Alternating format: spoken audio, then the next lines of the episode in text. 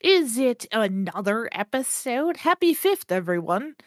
On today's patch notes by Gaming Access Weekly, we're going to dive into the games that are going to make the next year tick. Uh, we're also going to talk about Xbox's upcoming developer direct, Ubisoft going peak Ubisoft, DICE Award nominees, The Last of Us debuting on HBO, and what the heck is happening at Wizards of the Coast.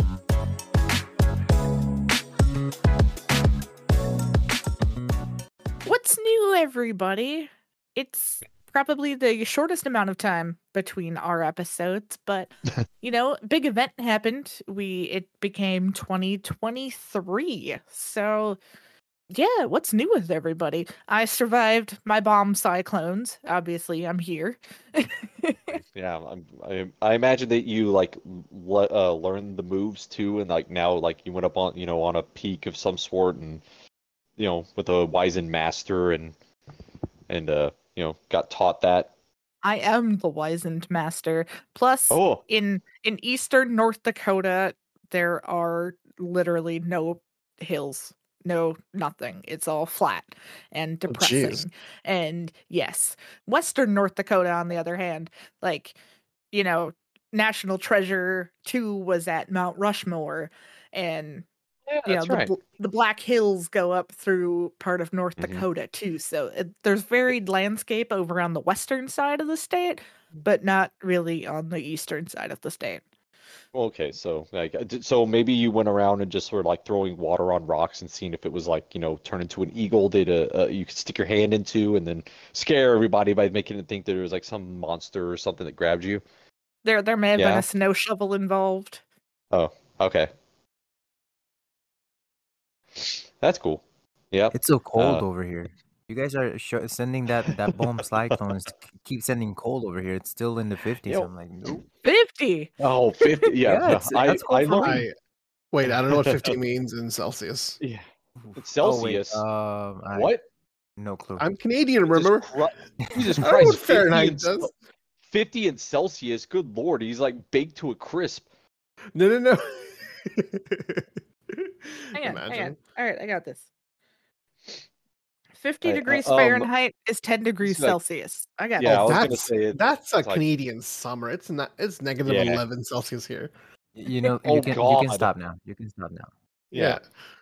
You know what? You know what temperature it was today? Today, uh, it got up to uh 75. Uh, no, I think it was like 79 degrees Fahrenheit, which is like what the flying hell? Yeah, yeah, it's Texas, man. It, it happens. Our winners Yeah. go from uh, hey, you know what? It's shorts and t-shirt to just kidding. Now it's cold again. Like I stepped out of my apartment uh, or earlier or last week, and it was like, you know what? Freezing. Why not?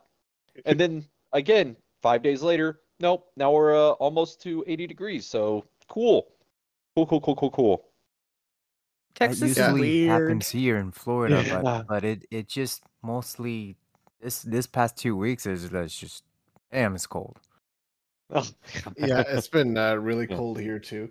Except the other day when we were at the Yeah, no mall, sh- I saw a guy literally wearing shorts in this weather, and I'm just like, "How are you alive?" Oh yeah.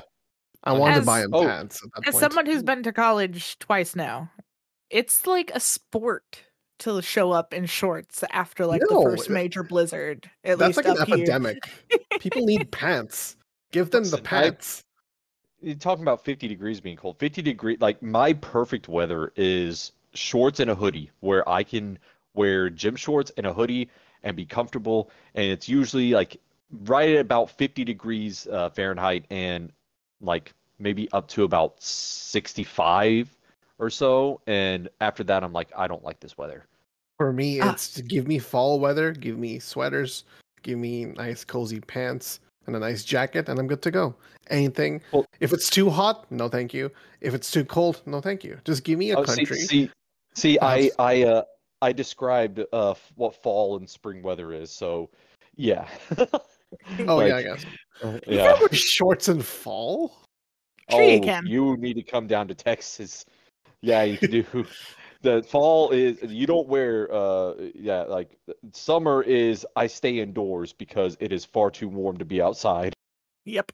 But uh Humidity. it's Ugh. Oh Yeah. God, Uh, humidity. no.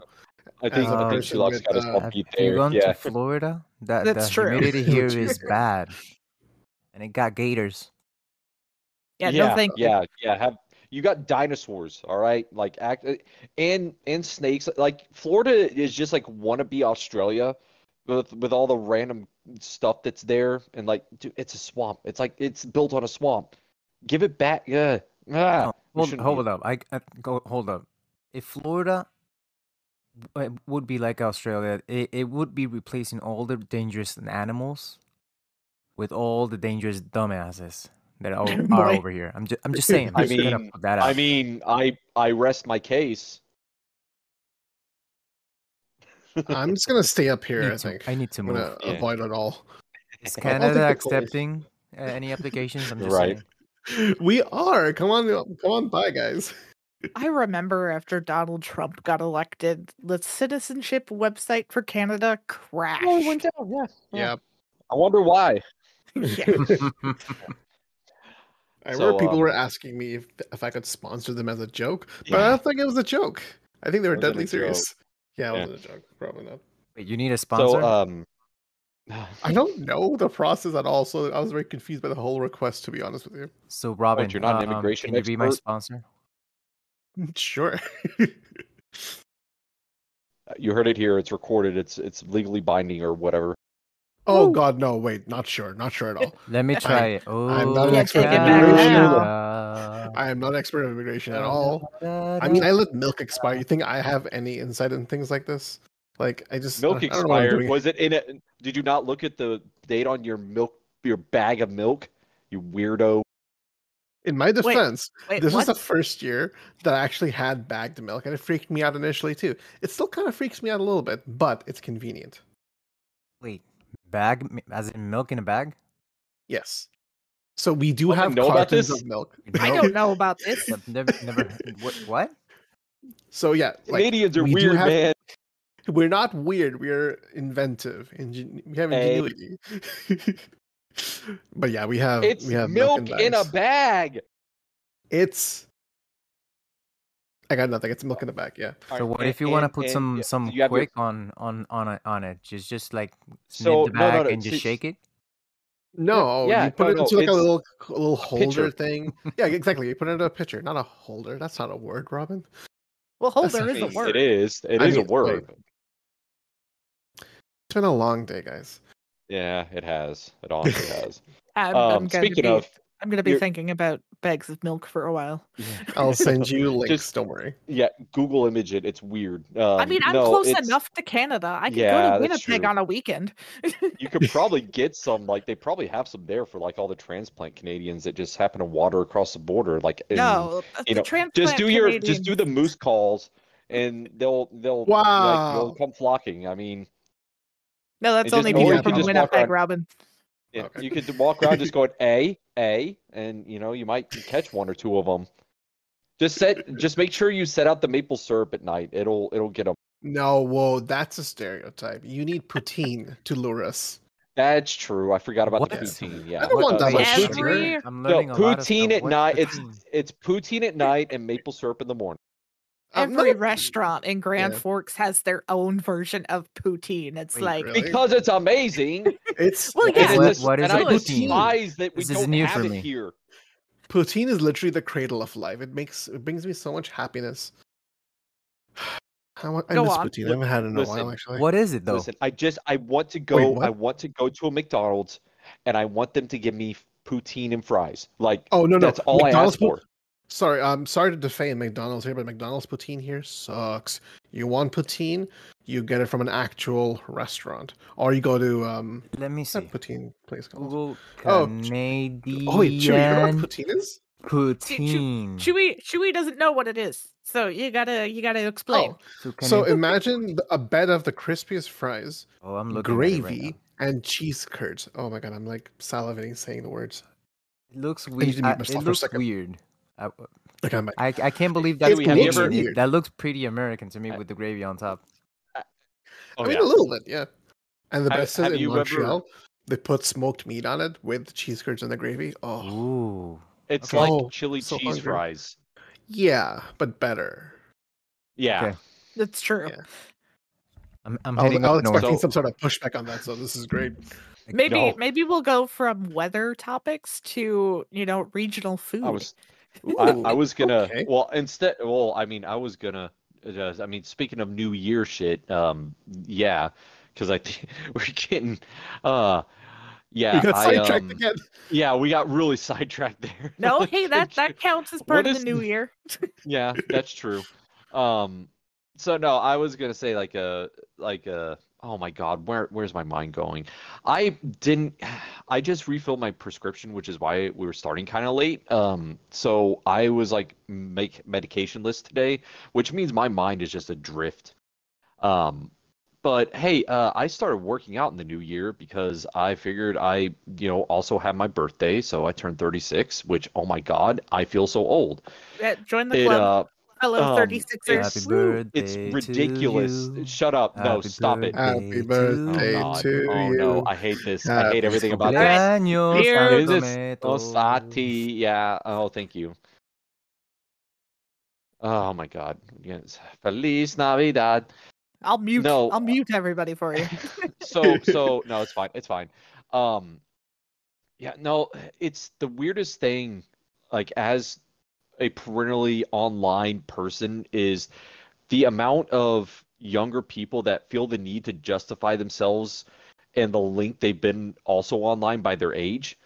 Because they'll say things like, I've been watching you since I was nine. Now I'm 19. And you're like, shut the fuck up. Yes. I don't need that. I don't need. I mm, like. I get it, but that does not. There's no validation here for watching it something for ten years. Please, God. So have I. I've been here for ten years. Oh man. So, but anyways, no. I uh, started working out. Um, I got a Planet Fitness membership and been going. That that place has a lot more perks than people give it credit for. The And uh, pizzas but and the that donuts. also means no, like I've never seen any of that there, and I just. But uh, it also made me start getting up earlier in the morning, so now I'm waking up at a five thirty instead of you know uh, seven o'clock, having to get to work in like thirty minutes. Wait, wait. Oh, seven o'clock is I'm late for you? Oh, uh, yeah, seven. Well, Oh. no, I mean seven because I have to be at work by eight, uh, my day Ah. job, and like if I don't get up by like seven, then that means like, oh my God, I'm gonna be running late because traffic. Um, Oh, I hate traffic in the morning. God, I hate it. It's so so stupid. I I guess Um, that's the double-edged nature of working from home because yay, work Yeah. from home, but at the same time, I woke up at 8:30 today and I started work at 8:30. So I literally just That's ran to nice. the computer and turned it on. No, it's not nice. My sleep schedule is so messed up. Like, guess what? After Oh, this, no. after, after we record this, I'm probably gonna end up on TikTok or play video games. And next thing I know, Oh, it's yeah. 8:30 tomorrow, and the cycle continues like some sort of crappy version of Groundhog Day where I can't wake up in the morning. Oh, I need help, no. guys. Yeah, yeah. So, um, but yeah, so that, but waking up so early has also shifted my, um, my going to bed time to like 9:30, and I feel so old by being like, I'm going to bed at 9:30 or whatever. Like, but hey, you know what? At least on the weekends, that means I stay up, just get all the binging in, uh, all the games. But uh, honestly, outside of that, there, um, oh, for my birthday, I got a uh, a HOTAS, a uh, throttle and joystick, which I have used Nice. to play Flight Simulator, and I will use to play Mech Warrior and Ace Nice. Combat because Ace Combat was on sale, Very and I was like, hell yeah. Um, outside of that though, uh, nothing else really for me. I I did pre-order uh Destiny's expansion because I got enough to to pre-order that. I don't know if I talked about that last time. Maybe I did. I'm sorry. Again, brain everywhere. Uh, I got the Destiny Grimoire, like the first edition of the Grimoire, which is just like Oh, nice. all the lore.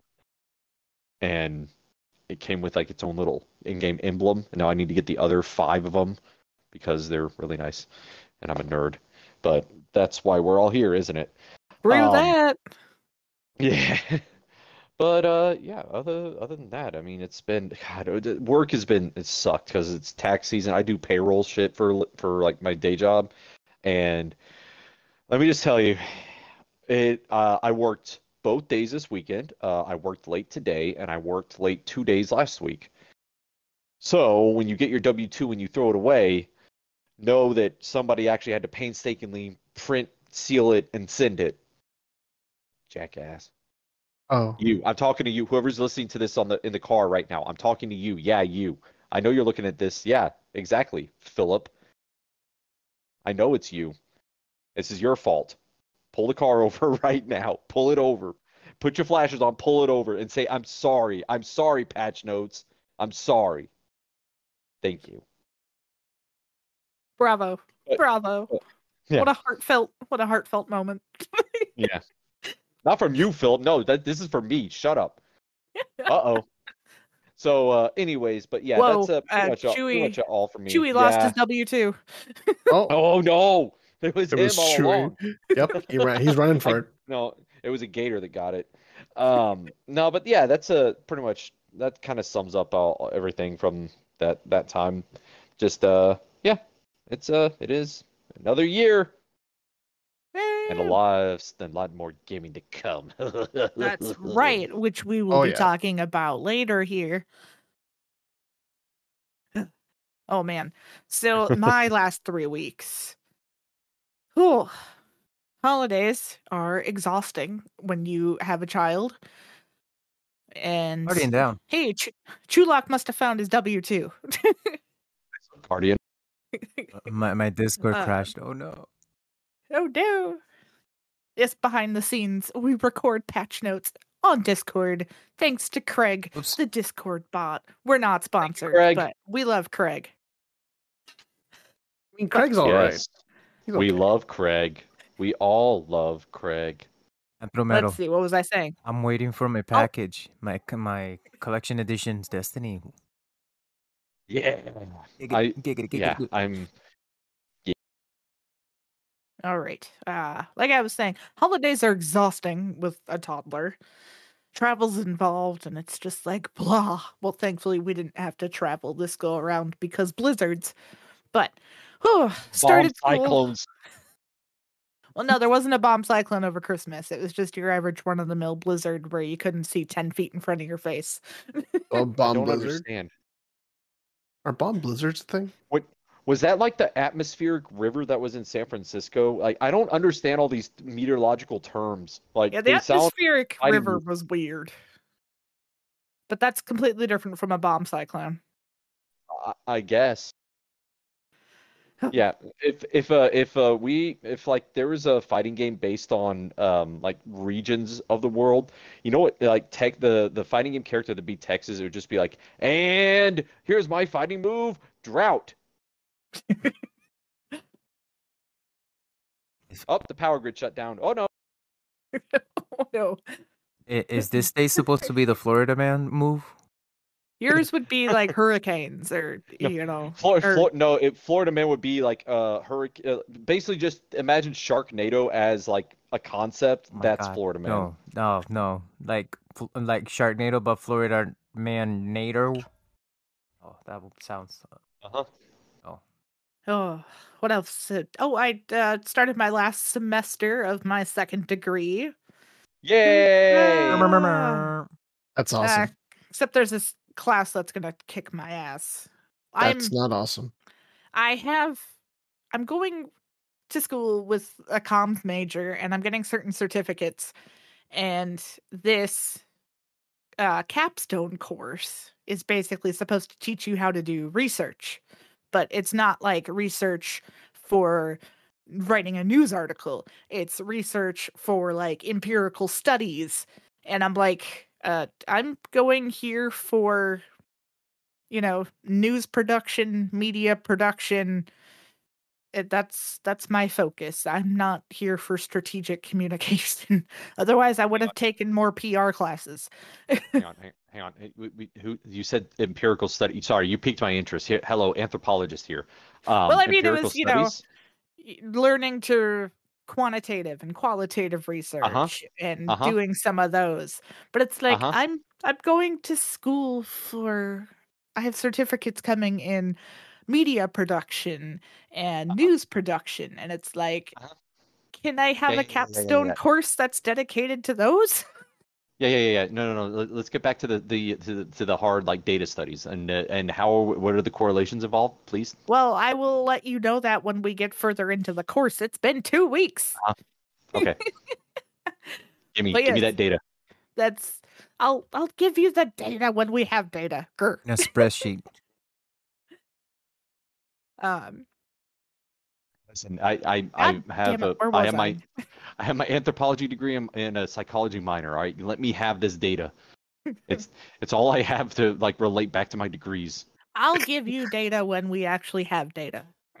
Yeah, mm, sweet data. hmm But yeah, that that's been my last few weeks. So school, school, and going, please, please, dear God, is it February or is it is it time for Horizon Burning Shores yet? Those are the two dates in my life right now. All right, who's next? Well, start of the year was fun. Uh, for the first time, I've I've seen a lot of fogs here and there. Uh, but the first time when I was going um, after uh, the clock hit twelve, I was heading home uh, with the family, and we got out from from my sister in law's house. The fog was mostly like like the movie The Mist, where Oh God. you were not able to see three feet in front of you. I've never seen anything so thick like that as a fog. And um, I picked my head out of the vehicle. I could, I, I had to turn and, and look for another route because it was crazy. Did you hear like creepy banjo music or like maybe see some ghostly apparitions of like uh like a a, a, uh teenage girl or I gave or it- I gave it maybe no like a weird or like or like a, Right. a weird looking nurse Nope. maybe Just, just turn around and and just hit it. uh Yeah, Uh, did you end up fair, in Silent Hill? Nope, I, I, Yeah, I was gonna Uh, say. I've seen too many horror movies and, and video games to to to know to. I didn't even say, "Hey, is anybody there?" Not even that. Just go. No, you just know. It's like, nope, nothing good could come of this. Nope. or or no see sometimes you just gotta close your eyes and say adventure Nope. Nope. Mm. well, his kids were in the car. Nope. My God, it was horrible. Um, other than that, playing video games, taking care of the toddlers, and I started. Uh, I I came back from vacation, and uh, and work is just beautiful. just want to cry.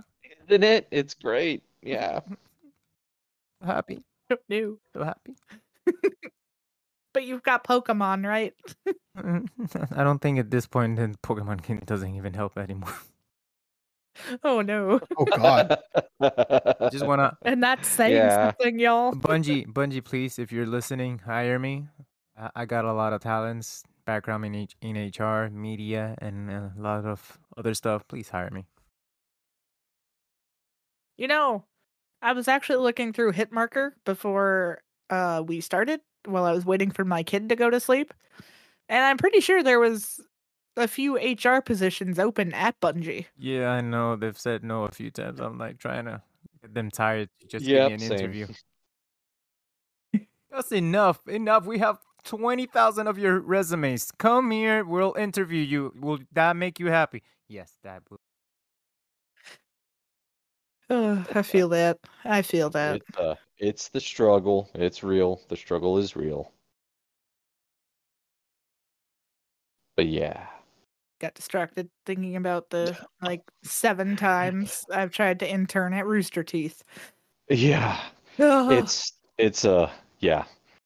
I uh, I think at one point I have a I have a folder in my uh, on one of my my like professional email that I use for applications and such that is just every rejection letter and every rejection email I get and I'm just uh just keeping tabs, just keeping them, just keeping them for let's say motivation. Yeah, that's that's a let's say Just that. think about it But this uh, way. anyways, It's I mean, mine are there to fuel my like hate fire of getting rejected. It's like one of these days, one of them's gonna say yes. It's all about the numbers. the more you apply, the more chances you got. It's just just about the number.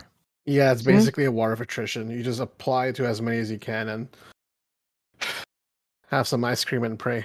That's about it. My ice cream comes for when I get the rejection. Oh no, that's when I get a sadness burrito. I get, I no, you get both. I mean, I feel like I don't need, I don't need sadness to get a burrito. What are you talking about? I'll get a burrito no matter what. But I'll also get ice cream no matter what. I don't like. Listen, I'll use whatever excuse I want to to get, you know, those things. Like, oh no, I'm sad. Ice cream. Oh no, I'm happy. Ice cream. Oh no, I'm just Ice cream. here. Ice There you cream. go. You know? Yeah, yeah, exactly. Oh. All right. Hey, Robin, you want to fill us in on what you've been up to? Oh God, what the hell have I been up to other than work? Well, there's work. That's one thing. And it's been really busy lately. I did oh, finish Oh, God of War work. Rag. I did finish God of War Ragnarok recently though, and I also beat Titanfall 2 finally, which was just Yeah. incredible. Yeah! And yeah, God. Let's. Let, That ending oh, still. oh Oh. God, oh it hurts so much. it's so good. That, I'll, I'll be honest with you. I'll be very honest with you. Um, I think Titanfall 2's character connection. I won't. I won't spoil because you never know who's never played it. You know, but Like a me? certain character correct the connection exactly like Chewie. A certain character connection hit me harder than some moments in God of War Ragnarok. Not gonna lie. Yep. Yeah, uh, I can I see that. I, I think that's my biggest. I'm haven't returned back to Ragnarok. I know I really need to, and I really think it's because I played the first one or like 2018, and then just went immediately into Ragnarok, and I just Mm. kind of got. Yeah, I also got distracted by you know new season of Destiny, and you know going back and doing some other things. So, I mean, the fall was packed as it is, so you know getting distracted is just that's what is going to happen. But um, I was just having trouble with some of the like, I don't know, like rel I don't know if it's the relating or what, and not that's not the right word. Uh, what is it? Like, like You just couldn't connect with the characters. yeah, like getting the connection between Kratos and Atreus. Like I know it's there, and don't get me wrong. I just I really want to give this game its due, and I really want to. I don't want to just sh like power through a feeling that uh, I'm like I'm not vibing with this right now because I want to come back and vibe with it later. You know what Yeah. I mean? Like, like I don't want to play a game and push myself through a moment of feeling like it, it sucks. Like that's you're always gonna then feel like, oh, this game sucks. But when it's could just be how you feel in the moment. So Yeah, like that's kind of what I did personally. I just pushed through. There were moments where I would check how many missions I had left in the campaign because I just wanted to get it over with, you know? I didn't hate it though. I did actually find the ending to be good. Um, but I'll be honest with you. I think this game would have been more impactful to me if I hadn't just played the best narrative game of 2022, Plague Tale Requiem. Requiem hit me in a way again no game has in a long time. That's why it, it didn't feel as impactful playing Ragnarok. I just kept com- comparing it, even though they are very different games. But that kind of connection between those two main characters, I don't know. It was fine. yeah, Um, it was Yeah. fine. It was it was fine. It was a video game that I played right after finishing Stormblood, the Final Fantasy expansion. That's all I. That's all I can say about it, to be honest.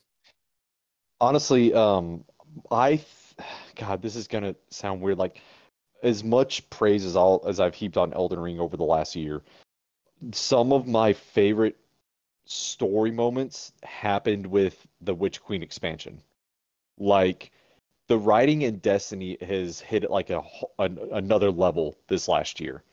It's so good. Like there's some twists and turns. Like the last three missions that you go on in that campaign are just cha- like like uh things that change like the understanding of the Destiny world in general. Like everything that they that has been built up over the last eight years has just been like, oh, this is a whole new understanding. Like, and it's just one, two, three, like these big moments that happen back to back to back, and just some of the coolest cinematics ever, like ever made. And it's just like, oh, I can't.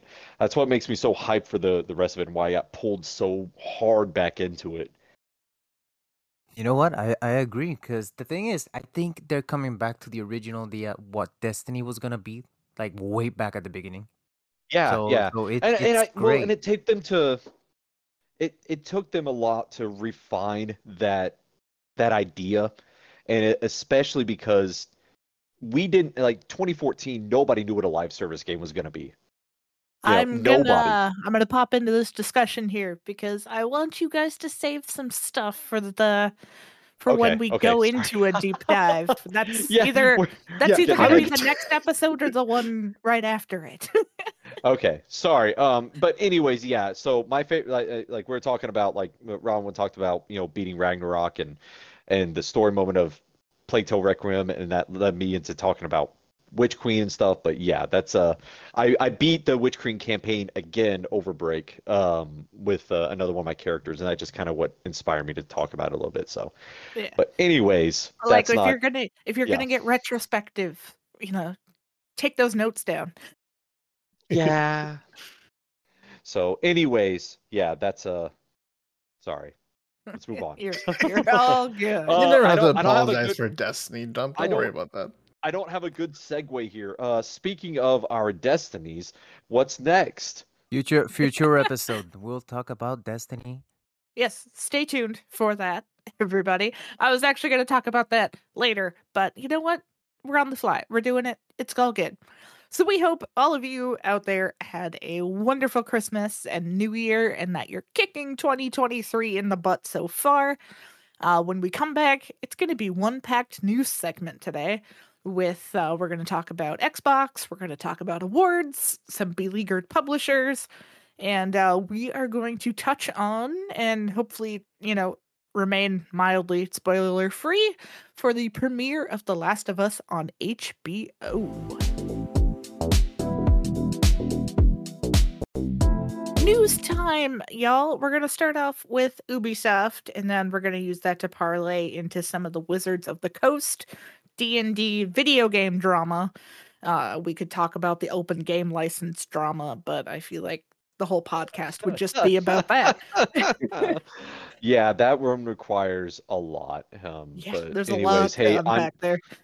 but hey, whatever you're thinking right now, whatever creative thought in your head, no, I'm gonna that's mine now in perpetuity. Yeah. Oh, all right. Ubisoft, first of all. I'm sure everybody saw the news that Skull and Bones has been delayed yet again. And this is time number six. It's getting kind of exhausting by this point, y'all. To be almost a- honest, like a decade. It's so long, and if it wasn't for that whatever deal that they had, because it's it's Ubisoft Singapore and whatever contract they have with the government there, if it wasn't for that, that game would have been canceled years ago. Like yeah. it's so it that it At this it- point, but it, feels like this game is a fever dream that we all collectively have, but there is no Skull and Bones. So let's just move on, people. yeah. Well, the tired. thing is, I guarantee that that is not that far off because Ubisoft, ever since that that whole you know 2017 when they came out uh, about trying to get Stave off the buyout from Vivendi, all were like, yeah, we need to keep Ubisoft Ubisoft, but then they just started chasing trends, and it was like, how many of their game X Defiant, uh, Hyperscape, whatever other games are they? And then that that statement that they release about trying to chase trends, they, that's all they're doing. They're just chasing trends, and they're so late to it.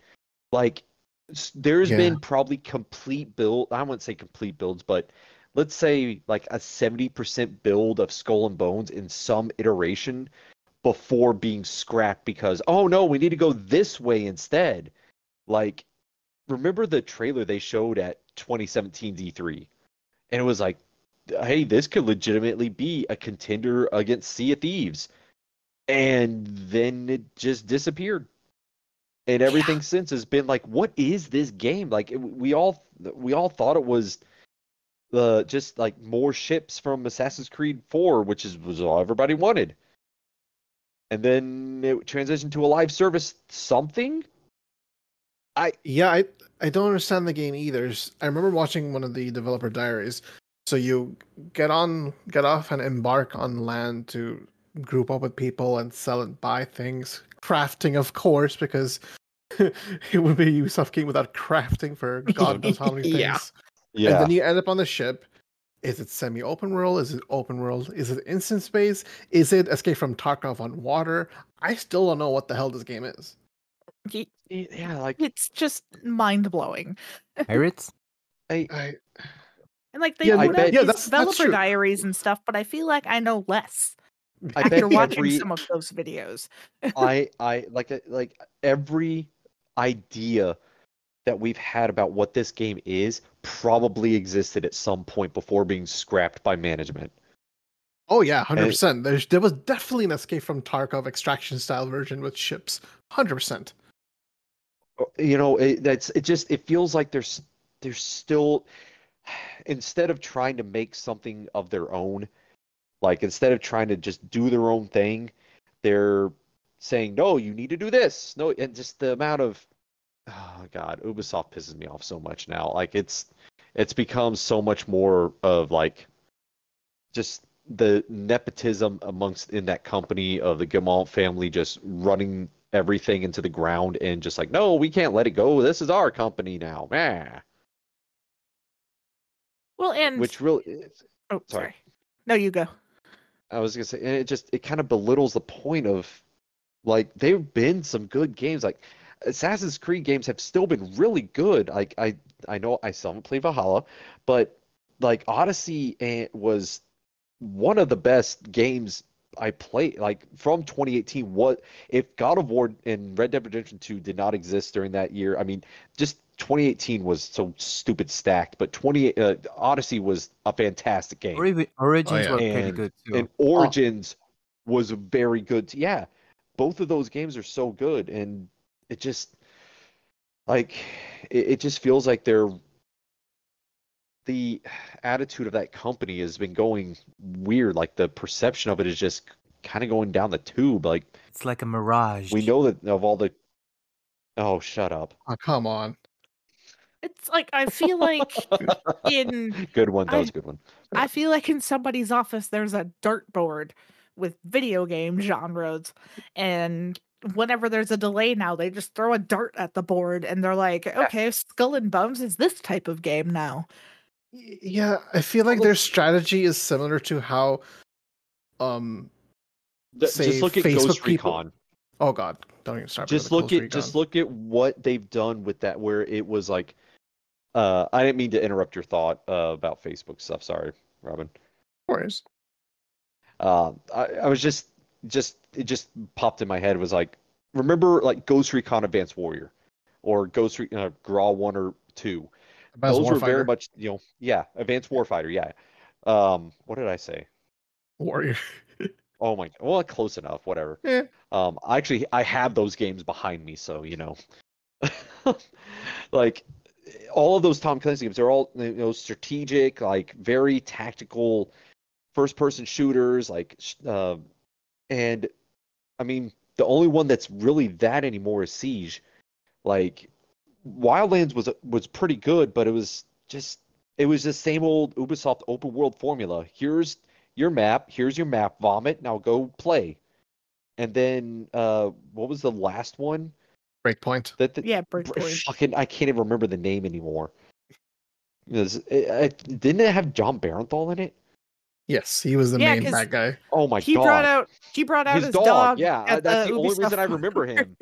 That's the only reason I remember him. I was like, I remember he showed up with his dog. That was cool. Uh, but yeah, like that that whole franchise, like you know, where's uh, Splinter Cell? Where's uh, any of those? And they just keep doing these weird things. Like they turned it into just the regular old open world stuff. Then they tried to do a battle royale with it, and it didn't even come out. It got canceled. Like they Oh, the just Ghost Recon throwing- Battle Royale. Yeah. Yeah, was that X They're Defiant? just- No, X No, Defiant no, is that was X- five v five. See, Oh, this Defiant's is like a Ubisoft's hero problem. shooter. Yeah, X Defiant is Ah. like it's their Overwatch, and It's um, they they keep. uh, I may or chasing may not.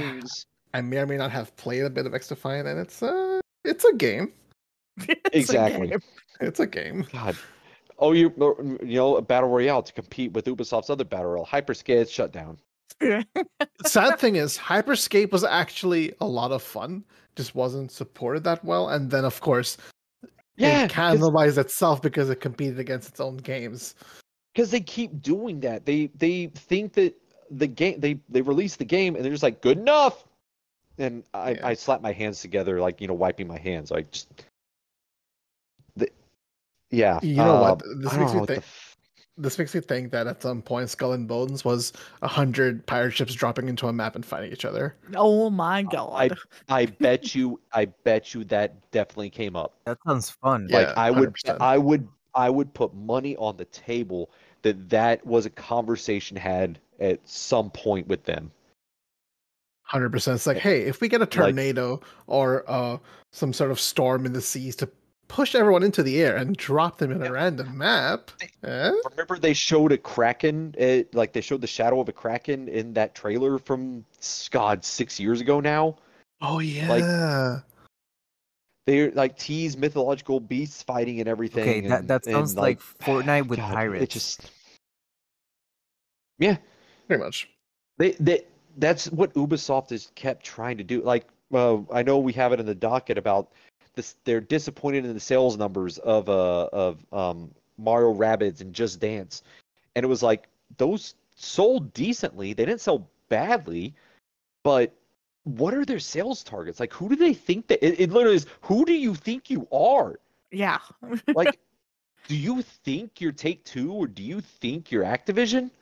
Like, well, so uh, like Yves, the, I know you, the Yves totally listens.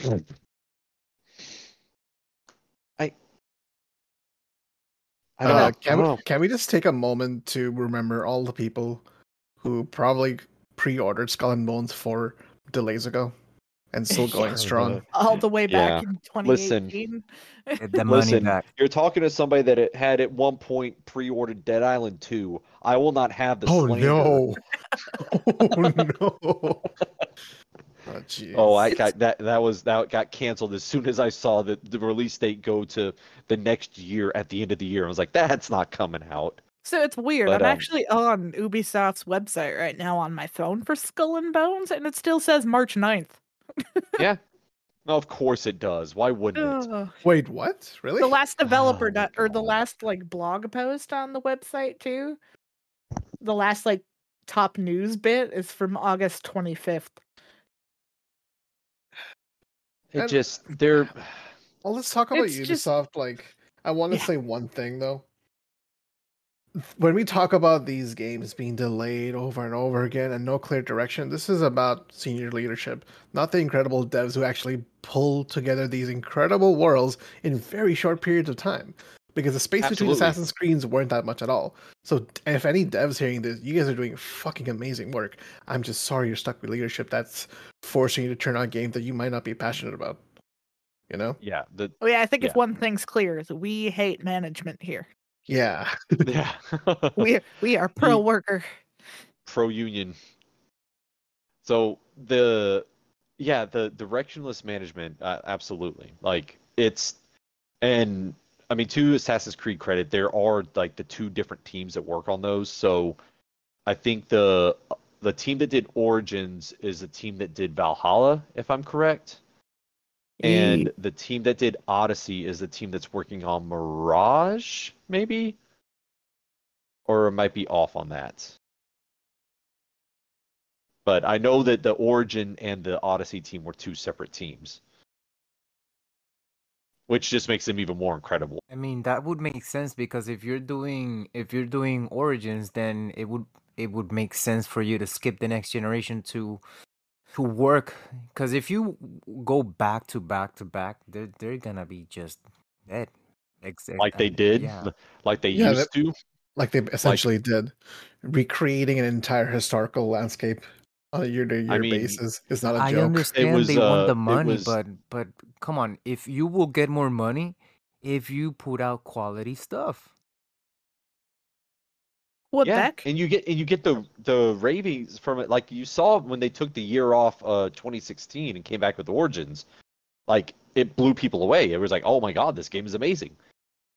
Origins was gorgeous. I have It's- to say, it was gorgeous. Origins Okay. was It was so gorgeous. good. It was so good. Yeah. Honestly, Odyssey, I'm gonna say it here. Odyssey is the best game Ubisoft has ever created. It's better than any Assassin's Creed, and I'm gonna die on this hill. Take care. Goodbye. I, I would agree. No, like thinking about You about don't it. need to No, die. I would agree because for it was a completely accurate take. My my my story Honestly, wise, it's I'm- the Ezio tri- Ugh. trilogy. That's my favorite part. But gorgeous. Or Origins was gorgeous. It was just so well made. Say, And like I uh, do uh, love Egypt. again. Uh, again, as a um, arch- anthropologist slash archaeologist, I mean, I'm not, I, of course, not practicing, but in academia, I guess. Uh, yeah, all of these like ancient historical places brought back to like what they probably would have looked like back then is amazing. Like, I loaded up uh, the discovery mode for Odyssey and just was walking around, and literally, I this is the point where you could just read the text of being like, oh yeah, totally, that's what the Parthenon was all about. And I mean, I know I'm just pulling the Parthenon because that's what everybody knows, but like, oh, just any of the temples, like Temple of Athena or whatever, you can read just all the different stuff on there and the accurate representations of all of the different columns that were used to all the different time periods. Ah, God, it's so cool. Yeah, absolutely. And you know what? That's that that was when I saw that the the discovery war part, I thought that was amazing just because it gives the opportunity for for us things that we can share with our kids. Um it's not about the killing or the assassination. It's just about the story, the history, the the the landscape. It, it, it I loved it. Yeah. About Kassandra being the best protagonist in Assassin's Creed. Hell fucking Yes. yes. Evie Frye walked so Kassandra could won. I'll say it once and I'll say it again until I fucking die. Just, uh, I kind of feel like playing Odyssey again. Not gonna lie. Ugh. See, that's a that's an effect I haven't had from a, a Ubisoft game since Far Cry Four. Is that that need to play it again? Speaking of Far Cry, still haven't played six yet, and I own it. I'm, Yeah, I'm not even, I haven't even touched that's fine. I own I own five and the one that came after five, what whatever that like interstitial one was. New Dawn. Um, Yeah, I I have those. I still haven't played either of them because again like I like the Far Cry games because I feel like they are the most like know what you are video game ass video game eight like seven eight out of ten game you are going to get. It's like it, it's literally literally a playground and it always has been even since like two uh, where just have fun and they like it's just so good to remain it just in that little like 20 you're going to get 20 30 hours of fun and then you're going to be done with it and be like oh that was fun i had a good time Far Cry Primal was fun. Far Cry still have to Primal is oh god i have to play criminally that too criminally underrated. Shouldn't have been called a Far Cry game. I think Ubisoft just should have started an IP in that world, and that's another hot take I'll take to my grave. All the Primal. Oh, it I was, uh, agree it with that was- completely. It, was really cool. It was amazing. It Far Cry games after three became too easy because you could literally go to a vending machine and buy a rocket launcher. But in Far Cry Primal, all you had was a stick and a couple of different variants of bows to fight mammoths and saber tooths. That level of challenge was awesome, and not to mention it had a permadeath mode and a survival mode. Primal is underrated. Please go play Far Cry Primal. I'm Welcome, guys. you. you just Well- reminded me of a of a I loaded up Far Cry 3 Classic a little while back, like the HD, uh, not HD remaster, whatever. No, like uh, it, the I don't know if it's the Series X or whatever, but you know they brought it up to current gen consoles or whatever, and uh, yeah, the motion blur in that is like watching it is just like, oh my god, this game looks like garbage now. no. like it's, I remember playing it and still being like, oh, this is beautiful, you know, set in a tropic island paradise and everything, and it's still, I mean, for the time looks good, but it's also just one of those, man, this did not age, uh, age well. But you know what does now, unless you're like super stylized stuff. Uh, you know what doesn't age well? Uh, that CG trailer for Beyond Good and Evil 2. I was I gonna mean, say it does let's- because It's another that- Mirage. I don't Yeah. want to talk about that. Yeah. game, I'm gonna I'm gonna shift to It's our last two points here. Last two points here for Ubisoft. That's with Uh, Starfield. I don't so talk about it. They also announced that they canceled three unannounced projects when they um when they shoved back Skull and Bones. So that's a grand total of 7 games that have been unannounced that they have canceled in the last like 10 months. I'm wondering feel- what are these four games? Because this means X Defiant, Heartland, and the other F2P game are still coming. Yeah, I- Heartland's I- still coming. I think one of those I think one of those games canceled was the Ghost Recon Battle Royale. Ah, that makes sense. I- Well, no, I it, it was announced though, because unannounced is a very specific word to use when they're talking about their project. I don't I don't think that one was announced. I think it was just rumored. Was it announced? There was I don't remember. Ooh, Well, wait, fo- was it- footage doesn't mean announced. Oop, That's might have been a leak. Yeah, I think I I don't. So yeah, Ubisoft and leaks. Name a, a better combo. or, you know, name a worse combo. Because yeah, you, you know. yeah, leaking like a sieve. Yeah. They um, it's. I just feel so bad for like uh, we don't know what stages of production that any of the teams were in, like, and that's where it would really get me is especially if it's like we're you know any devs working on t- uh, assets like any type of generation there, like how deep they were into that before they get their ideas taken away. That's yeah. gotta be it's just so demoralizing and i hate it and it just makes me sad to think about that kind of thing yeah, it's just it goes back to higher management again. And it's just like, what the fuck are you all doing? You know that did, but this is um, Especially putting in- people In uh 2022, Ubisoft released, you know, one I'm not going to be able to count them all at this time of night, but they still came out with quite a few games last year, so it's like it's Oh the my god! funniest Wait, Yeah. it's Rainbow Six Extraction really- came out last year. yeah, Yup. January or something. It was uh-huh. January or February, I think. yeah you know what's the it, it's it's the funniest thing to see that the mainline ubisoft games like ubisoft studio made games are doing worse than uh, ubisoft published games like they publish some bangers but for whatever reason they can't get that same type like the the indie scene that ubisoft supports is cool and great and they're really good at it why aren't the rest of the teams taking notes like it, it's like again who do you think you are right? It's like just go and make Mythic Quest forever and just stay out of games for a while, maybe. Make the Mythic Quest movie, damn it. yeah mythic quest ubisoft it's not ubisoft but it's totally ubisoft yeah. Ugh. And finally, No, again, I don't wa- Ubisoft no. higher ups have insisted. No. I don't know if I'm going to be able to get through this sentence.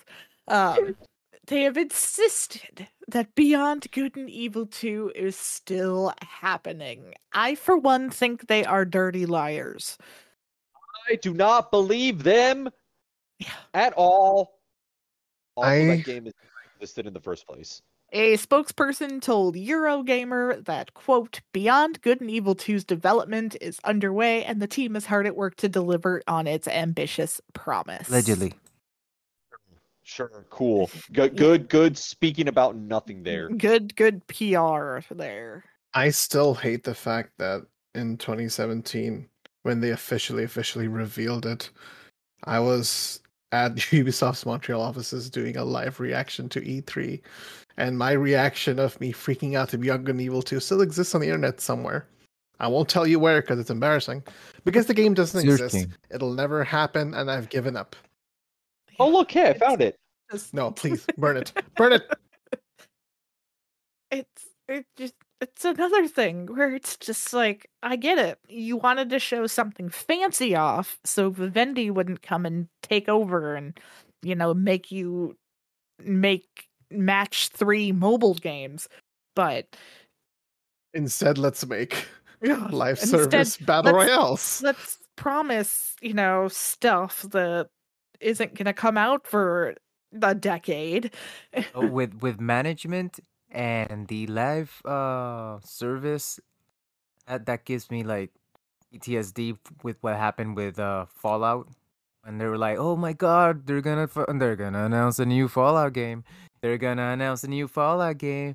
It's Fallout 76 what the Except the difference here is that they took all that criticism and actually made 76 into a fantastic game with a wonderful community and kept I was gonna say- supporting the it's game. it's the I was the community is good. Yeah, they've got a really good I mean, community team. Last time I played it, it Hell was yeah. still glitchy as crap. It, it was just ridiculous, and it, it was about a few years you after. gotten- Uh, It's gotten so much better. Like It's I played It's so I played fun. Um a little bit after they oh god it was a couple maybe a couple years ago now maybe like 2020 that and it honestly was just like oh this is just another Fallout game. It's just I see other people running around now. That was it. I mean like it's it felt like Fallout 4 in a different setting but with multiple people and Pretty it was cool to see your friends it was cool to see your friends running around but it's like really the introduction of NPCs changed that game completely. And it's on such a good path now. Like everything about it is I think they've they've uh their player count is steadily increasing too. If I remember correctly. Like they were actually doing some pretty good numbers now. Yeah.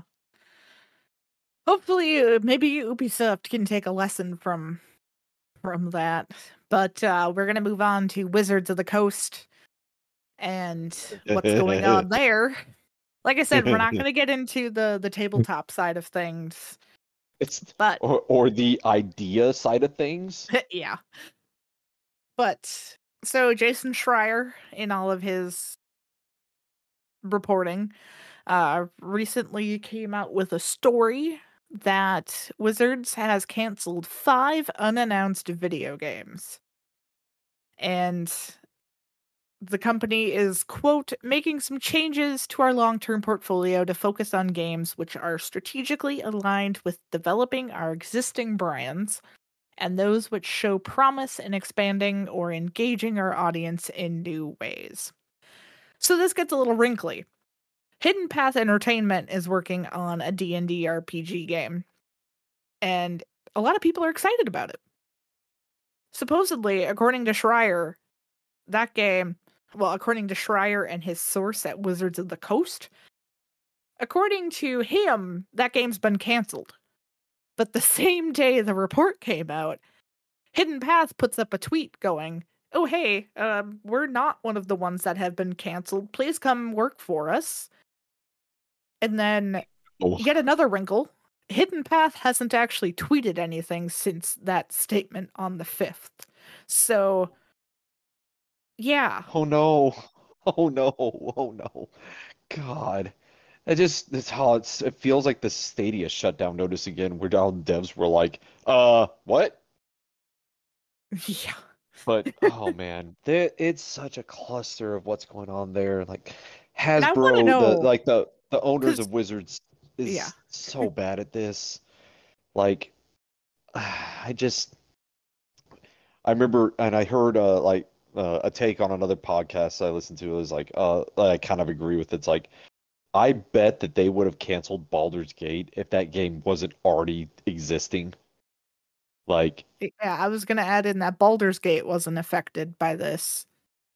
I don't think if they tried to cancel Baldur's Gate 3, the amount of bad press that that would have caused, they probably said it wasn't worth it. And also because that game was so far into development, like it, it- I almost feel like now because I kind of felt weird that Baldur's Gate 3 has been in early access. I was like, why is it in early access? It's so weird. Like it's you know like a Divinity game or a, a Pillars game. Like what's why is it in early access? I sh- it's funny that I use those as reference points when both of those are Baldur's Gate games.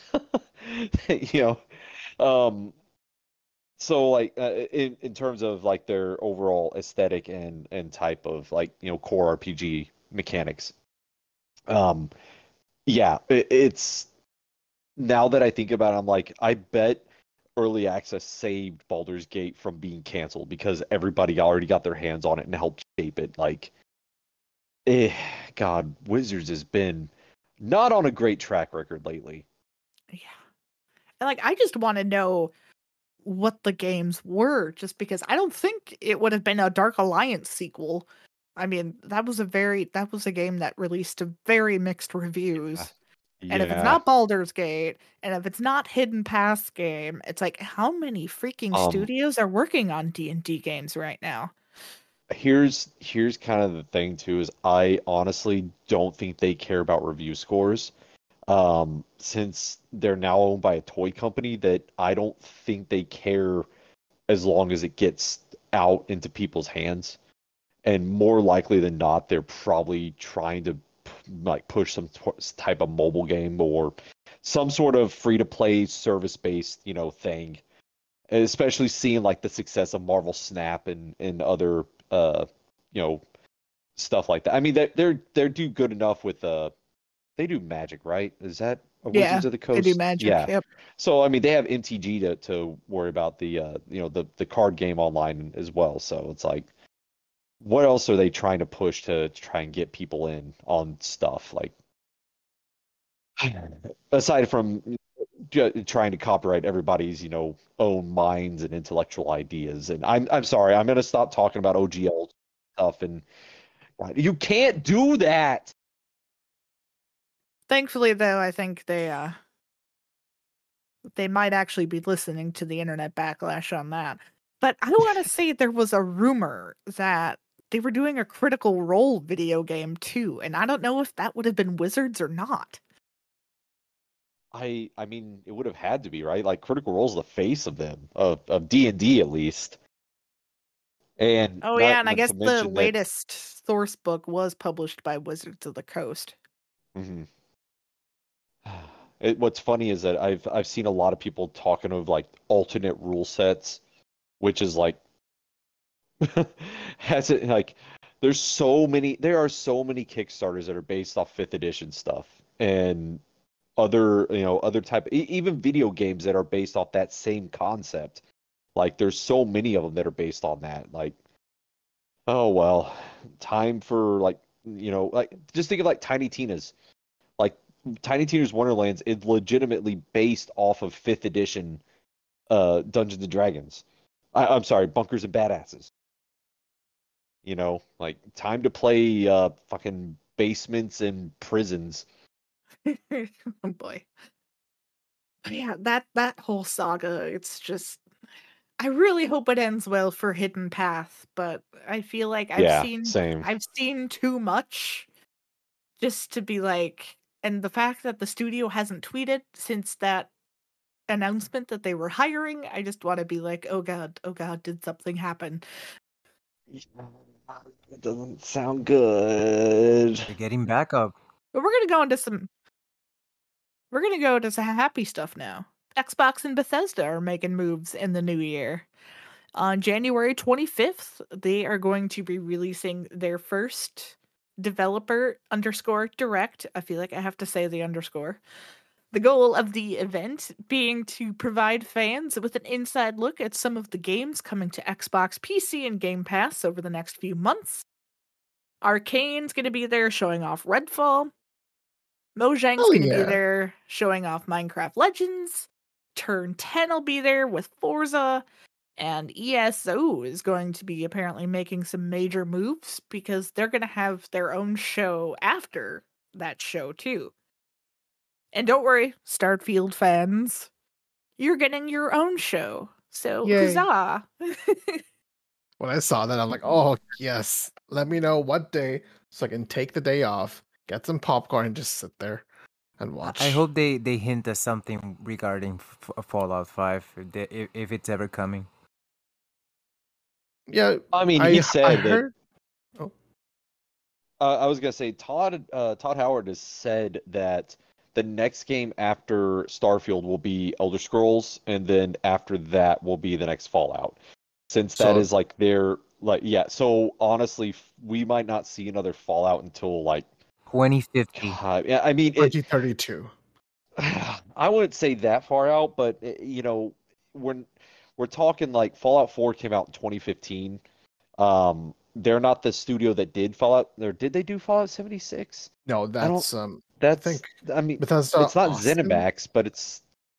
Anyways, yeah, I can't remember. I know they they worked somewhat on it, but it's like the because the game that so they've been heads down on Starfield for quite a while.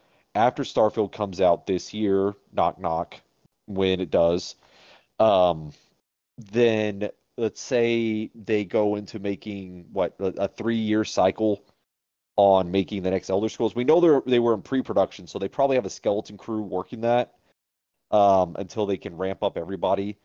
I mean, what what is that going to put them at? Like 2026 for that game to come out, and then the next Fallout after that, so 2028, 2029. God, I'm gonna be like I'm gonna be in my 40s, which right? that's how that is how time works. Ouch, but, that you kind of hurts to say. I don't even care. I don't know if care if I'm 65 Yeah. years old. I can play the next Fallout or Elder Scrolls. No, on like, as as long Yeah, as I can hold a definitely. controller. I mean, think about it this way. I will yeah, teach my kids right? to play and how to mod Skyrim before they can play Elder Scrolls 6. I just mean that you know we're it's uh I doubt we'll see. I'm not trying to like rain on your parade, Chewy, but uh, yeah, I doubt we'll see a Fallout tease unless hey, you know what? You know what? Maybe you'll get your own. Uh, wait, no, they already did Fallout 76. Never mind. I was gonna say maybe it'll be a online like ESO, but then I just remembered, yeah, that does exist. So yeah, I do hear rumors once in a while that there will be a kind of like a component to Starfield, not launching with Starfield, but they are do want to do another MMO, but in the Starfield universe, which makes sense if the scope and scale is what they say it's going to be. oh, they- Star Citizen. oh man. Yeah, a Star Citizen that'll actually launch Yeah. eventually. Good God. Man, I still I still have regrets spending the forty five dollar the startup for um the Mustang startup for Star Citizen. Oh Look, God. Uh, look, forty-five dollars of regret is fine. It's the like five thousand dollars of regret that some people have for buying ships in that uh, yeah. quote unquote game. No, I know, I I know it's it. There are um, builds of it that do play pretty well from what I've seen, but God, again, it's just such a. Anyways, this isn't about Star Citizen. Um, I can't wait to see Starfield. It's we since we didn't get anything for you know from Xbox at the Game Awards it it made so much more sense. And i really am excited to see xbox finally doing like their own directs. And i really hope that this becomes a regular thing for them. Like we have quotes from uh, um their leader oh you remember, don't remember his title but matt booty. I think he's like their first party president or something like that. Um he talked about wanting to have a big or a game come out every quarter at least i don't know like a triple a game or whatever. So hopefully this is the start of that and we get like you know say in april we get another xbox direct. Because they've tried to do these like little shows in the past and like not everything needs to be these big blowout uh you know e3 style or like that indie showcase that they did a while back that people got really out of their seats they they, they got way too ambitious for um or thinking about it was going to be for so Yeah, they uh, pair they pair with Twitch. Um ID at Xbox pairs with Twitch to do those Mhm. showcases, yeah. Well, what the one I was meaning was like I think it was uh it was before the Series X came out, and was that 2020? Yeah, and it was like April 2020, and they were like, yeah, this will be the first showcase that uh you know new footage of the of the Series X or whatever will be shown off, and it was like Bright Memory Infinite and I don't remember what else. It was like there were no big games there. It was all very, you know, small indie based games and people got like upset about it. What was that where they showed Halo? No, Halo was Gamescom. Yeah. And then then it got delayed. Um but yeah, I just I like the and, and I mean hopefully it's also not as like disjointed or not disjointed, but like is it disassociated that the PlayStation ones are, where it's just voice white background. Well, like I know in the the story from Xbox Wire, uh, they talked about how there's not going to be a host, but each studio is going to have their own segment, like inviting fans in. So I feel like, you know, it's not just bam, bam, bam. It, there's going to Yeah. be like a moment of, hey, you know, we're turn ten and d- d- stuff. I'm I'm I'm I love sim racing games. I love just racing games in general. And just what what Turn 10 has done to set the standard is so cool and so good. not to take anything away from GT7 that came out last year, but Forza is king, and there's a reason they are, and I can't wait to see it. I But also the- Redfall. oh, yeah, Redfall's gonna be cool, but like I don't play ESO, but this tease for ESO that they have actually sounds kind of cool. Like it's the next big chapter update. There's gonna be apparently new regions of Tamriel to explore and a brand new feature. Not to mention What- they're gonna have their own thing right afterwards. So I feel like there's gonna be some major stuff if you're an ESO player. I mean, you're gonna definitely want to pay attention. I think my basic want to go plan. back to another one. I think my basic ahead, plan Doug. after I finish um, Final Fantasy 14 and like wrap up the entire storyline, do some raids, is to start ESO because you guys know I'm a huge Elder Scrolls nerd. I have freaking lore books, so I think after FF14 I'm gonna just start ESO because from what I played, it was Oh. fantastic and it's free. Oh no. Why, Why, you're gonna make me you're gonna make me re-download it. And Oh, I'm yeah. have to Yeah, yeah. oh man. I just imagine I- me, you running around Tamriel. You have until next month for the Well, Destiny that's what I'm- d- d- uh, DLC. No, Right. I'm gonna wait till like I have till June. Is when the big onslaught of games start, and that's when my subscription expires. So I have six months to get finish Endwalker, and I I just started Shadowbringers. So, Oh, yeah. you gotta get grinding, son. oh yeah, Mhm. Arkane, Austin, and Redfall. I'm kind of excited to see more of the world just because what was there, like what we saw in the last video, and like when was that video? Because like Nick said, it wasn't at Gamescom. Or not it wasn't at Gamescom, wasn't at the Game Awards. No, it, it was uh did we do Redfall at Gamescom or E or if not E3 SGF or whatever? Um I- I feel like there was something after SGF.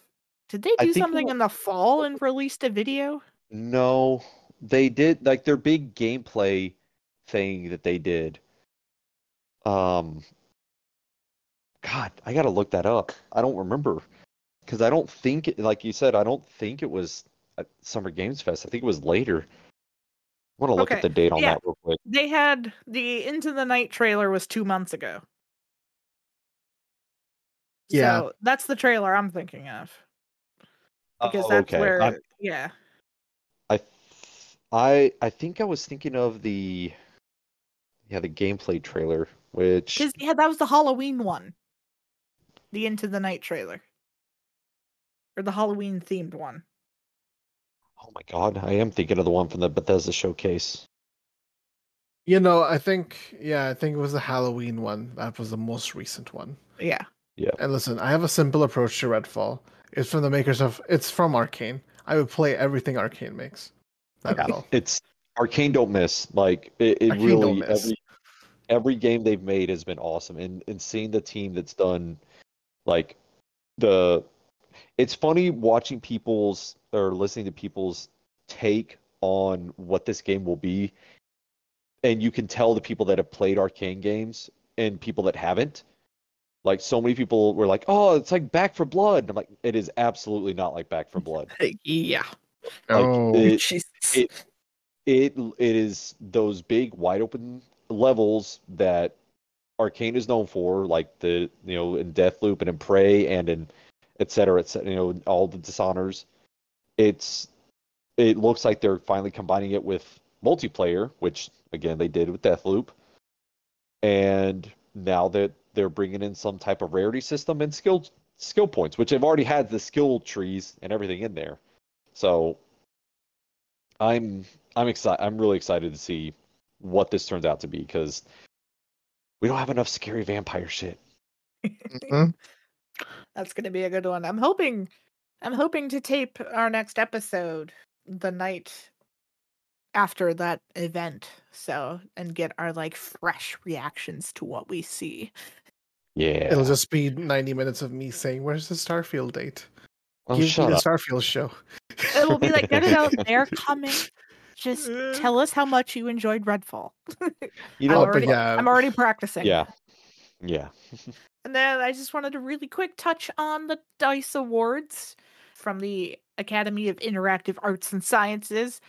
They announced the nominations earlier in the week or last week. I Vampire. Survivors. I was Vampire gonna say, Survivor. Nick Ragnarok led the crew, twelve nominations, and then I was happy to see that Forbidden West had eight nominations versus Elden Ring's seven.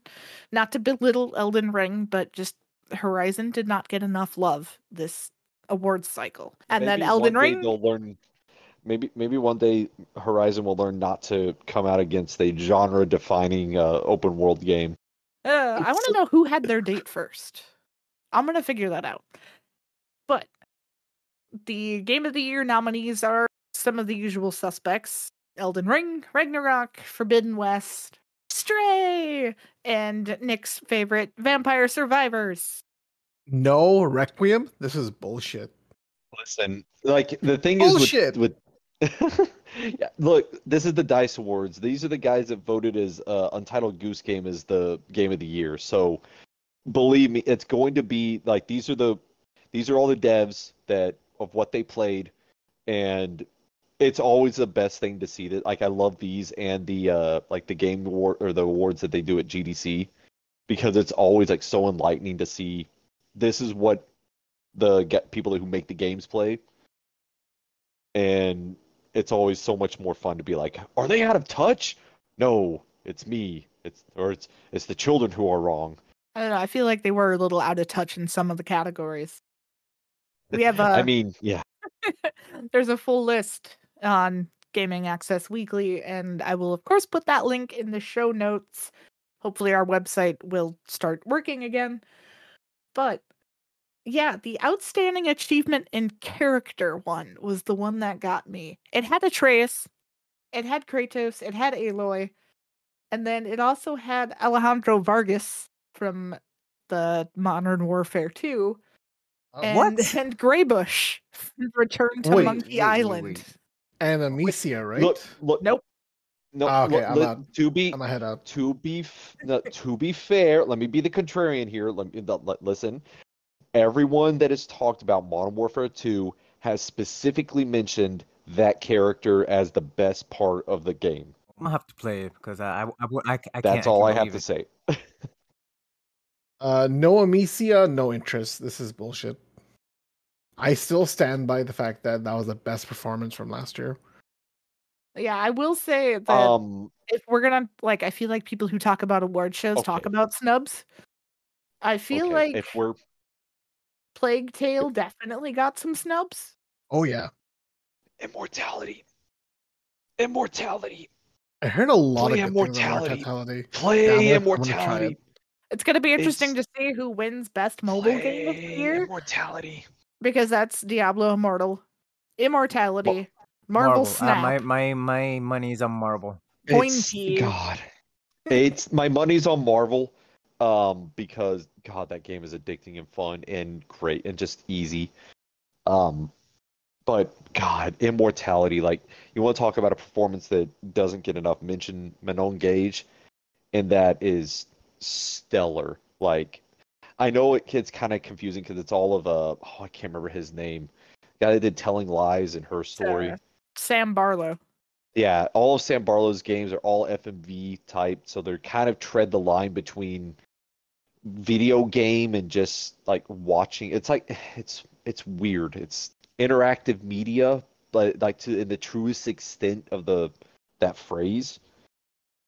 But God, it's for someone that didn't have an acting credit and like I think she came from theater, she absolutely obliterated the role that she had and yeah, it's it, it's great. Play Immortality. If you haven't played it, play Immortality. Do it now. It's on I- Netflix. You can play it on Netflix, like on your phone. And Like I want to, but I always have the threat of a toddler hanging about, and I've heard yeah, that's of, uh, the thing. Don't don't uh stream it or uh because um let's just say like there's it's you're watching three movies essentially like they they and you're trying to piece together what happened to this actress but it's like oh there's intimate scenes that they have and there's some nudity so yeah and it's not like you know GTA nudity it's people nudity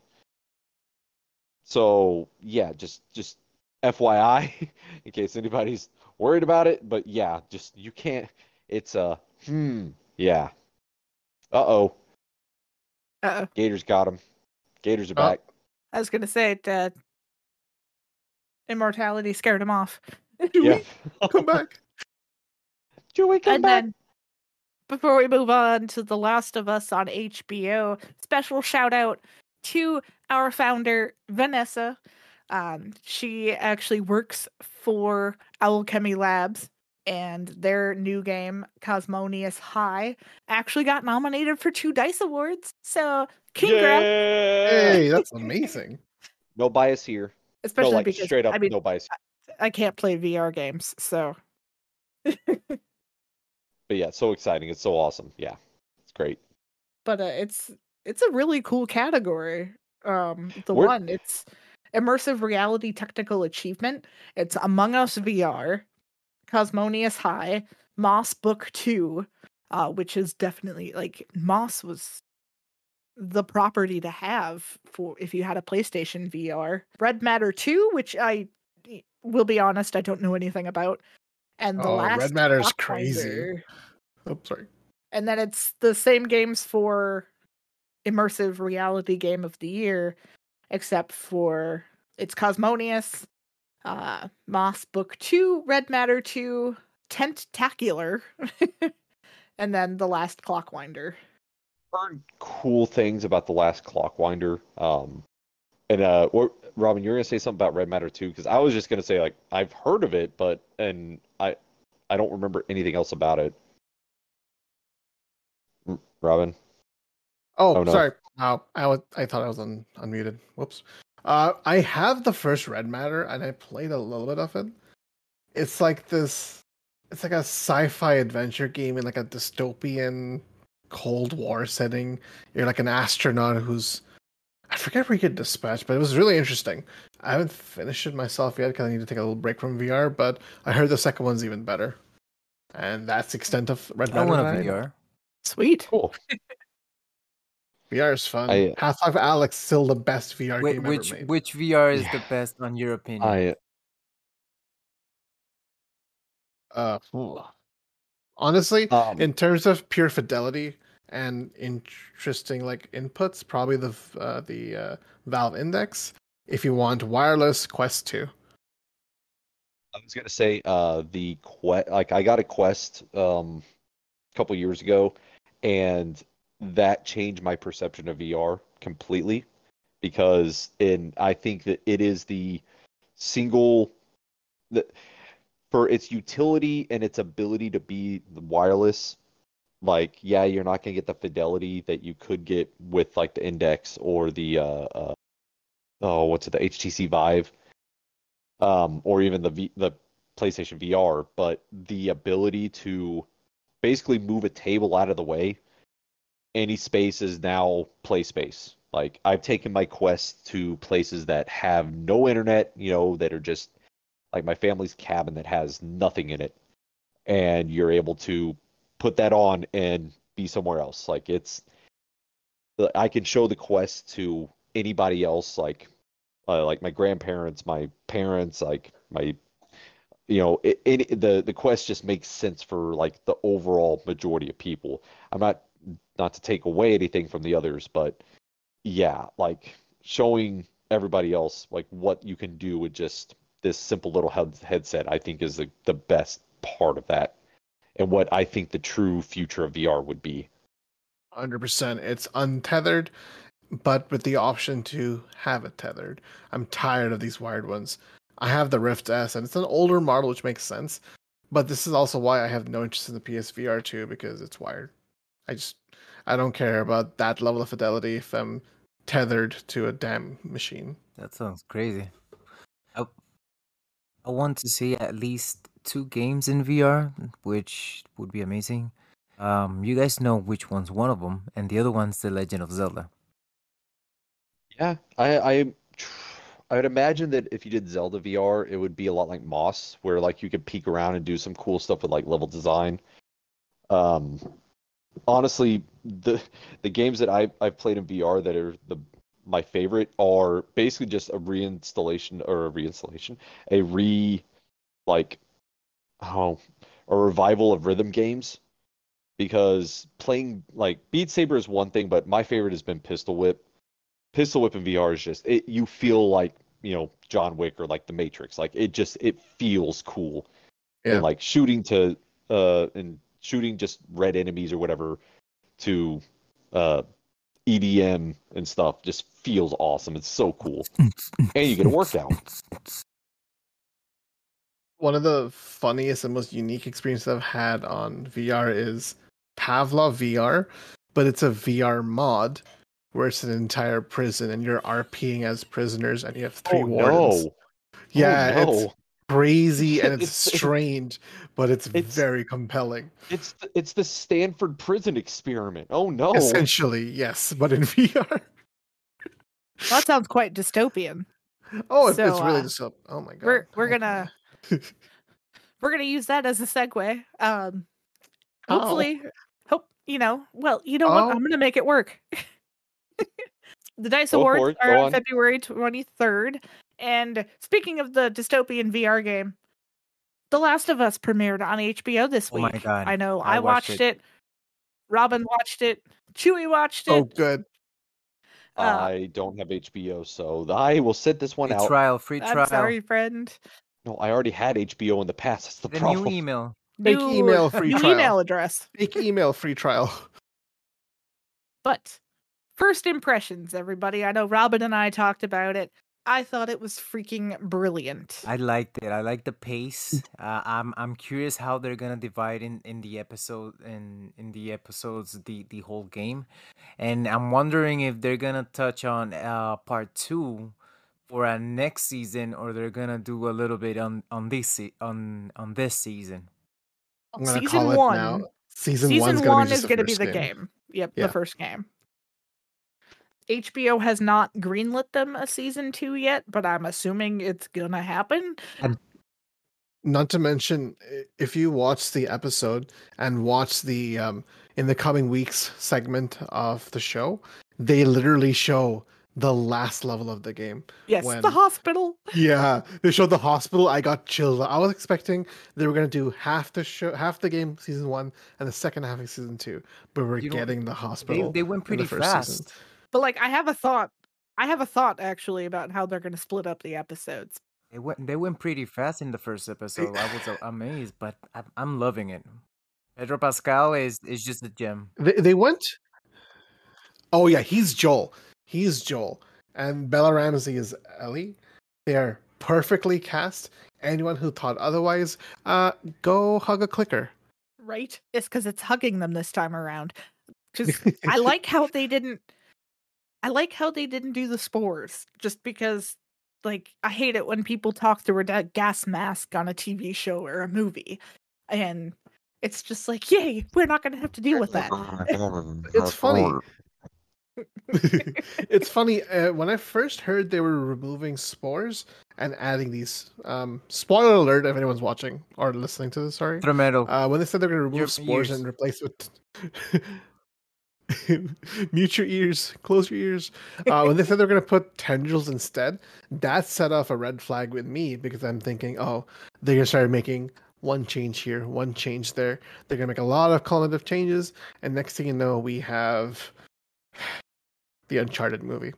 Oh God, It's inevitable. But in the but seeing the tendrils actually in action and I was you know what, it's one tiny thing. Because everything else in that episode was extremely faithful while adding their own little flair to it. Because let me tell you, that entire sequence Oh, Nick, cover your ears. Spoiler Cover your ears, Nick. Oh no, I I know. ev- I've I've uh yeah, I already know pretty much everything about it. So Okay, perfect. Don't cover your ears then. That entire sequence when they're driving in all that chaos, I found a TikTok which basically What? shows No, Damn it, Nick. It is a one to one re recreation of the game's opening sequence. So you're saying Like- they remade The Last of Us But again? no- well, Well, well, the way they, they they did it, added a little actually, bit. I read They, about they how they added did a it. little bit. The yeah? the part in the to- to truck. the story, which I love because that that gives you that little bit more meat to the story or and the background before the mess at the beginning. Yeah, I really like that initial lead on to that fateful scene. But like I read how they did the scene in the truck when they're trying to, you know, get the hell out of Dodge. Yeah. Like the cinematographer was basically strapped into the Austin. there. and she had a camera on her head. And that's that's how they were able to get that kind of perspective on Sarah was that there was this other person crammed in the truck with them and it was just like holy shit this is great this is I love these stories about making movies and TV shows and Yeah, I like loved it the all. It's just I don't yeah, I'm trying to think Um, about what else to say that I didn't absolutely just adore about the first episode. Uh, that tease at the end where they're going up to the skyscraper, which is giving me some serious flashbacks to when I first played that level. Or the fact that once again, Joel is perfectly played by Pedro Pascal. So I I know so I know good. I know the I know the the thing that just bothers me. It's just the episode was too short and it was an hour and twenty minutes. Yeah, what the hell? Those 85 minutes flew. See, for me, the first bit kind of, you know, was like, because I was watching on my phone the whole time and I'm like, oh God, it's going to happen. It's going to happen. And so, like, that part kind of dragged on, but not in a bad way. But once we got to Boston, it was just like, pfft, done. Yeah. Okay, also, how creepy was that scene when Sarah was trying to pick out a Oh, movie no, and the yeah, I'm like, nope. behind? Oh, Nope. Oh, that was No, it- it, was kind of sad because you know, for those who played the game, you know what's gonna happen to Joel's daughter, and and it's the build up, and that little girl Yeah. played played the girl so so good. It's like, do we really want to kill? Um, spoiler alert. Do we really want to go that route? I mean, give her a chance. I mean, ah. I know, I know. I think I think my wife was about Man, to cry. No matter how many times you see that scene, it hits. Seeing Yep. it live action hits so much harder. But then you watch comparison videos on TikTok at two in the morning, and it just hits you twice as hard because you're Do exhausted. you know what? Funny, Yep. funny enough. oh it I played this game before um my firstborn came in and it was it was great but it hit harder after the fact because I'm like if I was in that position I I prefer just to die with her right there I I, I that's something I would just well for it's just I don't know just something that you you just don't want to bury your own child ever Yeah, It was fuck. just It's a heavy show. Yeah. Um, for anyone who is watching The Last of Us storyline for the first time and hasn't played the game, don't expect um any happiness. Stay- Don't like an episode is going to stay out, but like I haven't because I've read pretty like uh you know to keep up with just gaming uh nomenclature and everything. Um, and since I didn't have a PlayStation for a long time, I was like, I you know what, I need to know what happens in this game. So like I read about it, and so I know the the storyline, the general beats, but of course that doesn't replace the act of you know playing through it. So I'm really kind of torn whether or not I want to experience this as the TV show first or I want to experience it as the game first. Because while I do have the game, like at least the uh, the original version of it, um, I don't have a PS5, so I can't get part one, as it's been called now. And like, should I just watch the TV show instead? What's y'all's? What do y'all think? if you Play if the game. you You haven't don't need played part the game, one. I would suggest just watch the TV, a TV show. Just yes. No, no, yeah. play the just- game. He's got to. He's got to left think, behind. think about it this way. I played the game and and and I and I felt the the whole tense vibe and I was into it. But when you're focused on the TV show for the first time, you don't know what's going on. It, it it impacts you because it's you don't have to concentrate. You don't have to multitask on on um where whether you need to look to the right, to the left, or move the car or whatever. You just dive into the story because it's such a good story. Um, I would say watch the TV, experience the game um afterwards so you can live it. Um, yeah, I'm gonna go on the opposite because to me, the game is still the uncut original representation of the storyline in every bit of acting, every bit of gameplay, which adds to the tension of everything else. So my recommendation: put down God of War Ragnarok and start Last of Us One. That would Yeah, be a I'll great poll for, for for you guys. Let us know. Oh yeah, Ooh, that's that true. is a real that is a really good poll. That's a great idea. I'll put that up on Tell us what- socials. I'll put Yeah, that up on say- Twitter in the morning.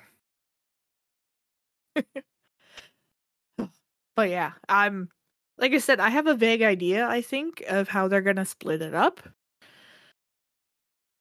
Um, I think next episode's gonna be where they meet the fireflies and the thing happens to you know, Olivia Dunham. Oh my god, I haven't Yeah. heard that name in ages. I I love that show. Yes, I love that. Fringe. It was Fringe was good. fucking great and Underrated I love Anna show. Torv. But I feel I feel like that's gonna be a whole episode by itself. And then I feel like Bill and Frank are gonna be an episode. And then I feel like Henry and Sam are gonna be Th- an That's episode. That's where um, I first saw um, uh, Savala Not Henry and Um, Sam. in in any kind of media. Yeah. Uh, Yeah. And Fringe. Fringe. Yeah. He's a great Yeah. actor. Yep. I love them in John Wick, and he he's just funny. Yeah, just not being funny. He just I don't know. I I like I like the dude. He's great. Yeah. Have you played Quantum Break? No, I don't think he has or do you have an Let Xbox? me no. tell Oh my you God. about Quantum Break Oh, because he because he is an actor in it as well. He plays a character in it. That's all I want to want to tell you. I need you to uh, try Quantum Break. yeah, Quantum Break an is Xbox. incredible. Oh, it's so oh, good. I think it, it's on PC. It's on PC. Yeah. But yeah, um, I think after Henry and Sam, there's going to be an episode with Tommy in the winter part, and then I think the last two episodes are going to be Salt Lake City Yeah, that checks out. because I feel like that should be a two episode dealio. Or I mean, I haven't heard any of the links of these episodes, but yeah. Oh, I think Left Behind's going to be an episode. So Oh, maybe no. the finale maybe the finale will be one episode one longer episode but yeah well like yeah there's definitely going to be a left behind episode because they they cast a girl for riley and there's been trailer scenes of the carousel and the photo booth I'm not. So- I'm not ready for Riley. no Oh no. Oh, I'm like even the clip of ellie cleaning her arm in the the weeks ahead part of the trailer i was like no These are just names to me. Like again, I just general story beats. I know I know the start, I know the end. But yeah. we're going to cut it there for news this week. Let us know what you think of the drama or if you're hyped for the developer direct or what you thought about The Last of Us. Uh, we are turning our eyes to games of 2023 in our next segment, where fun story bragging rights are actually going to be on the line for uh, a, a good chunk of us at Gaming Access Weekly. So stay tuned to hear about our fantasy league and games of 2023.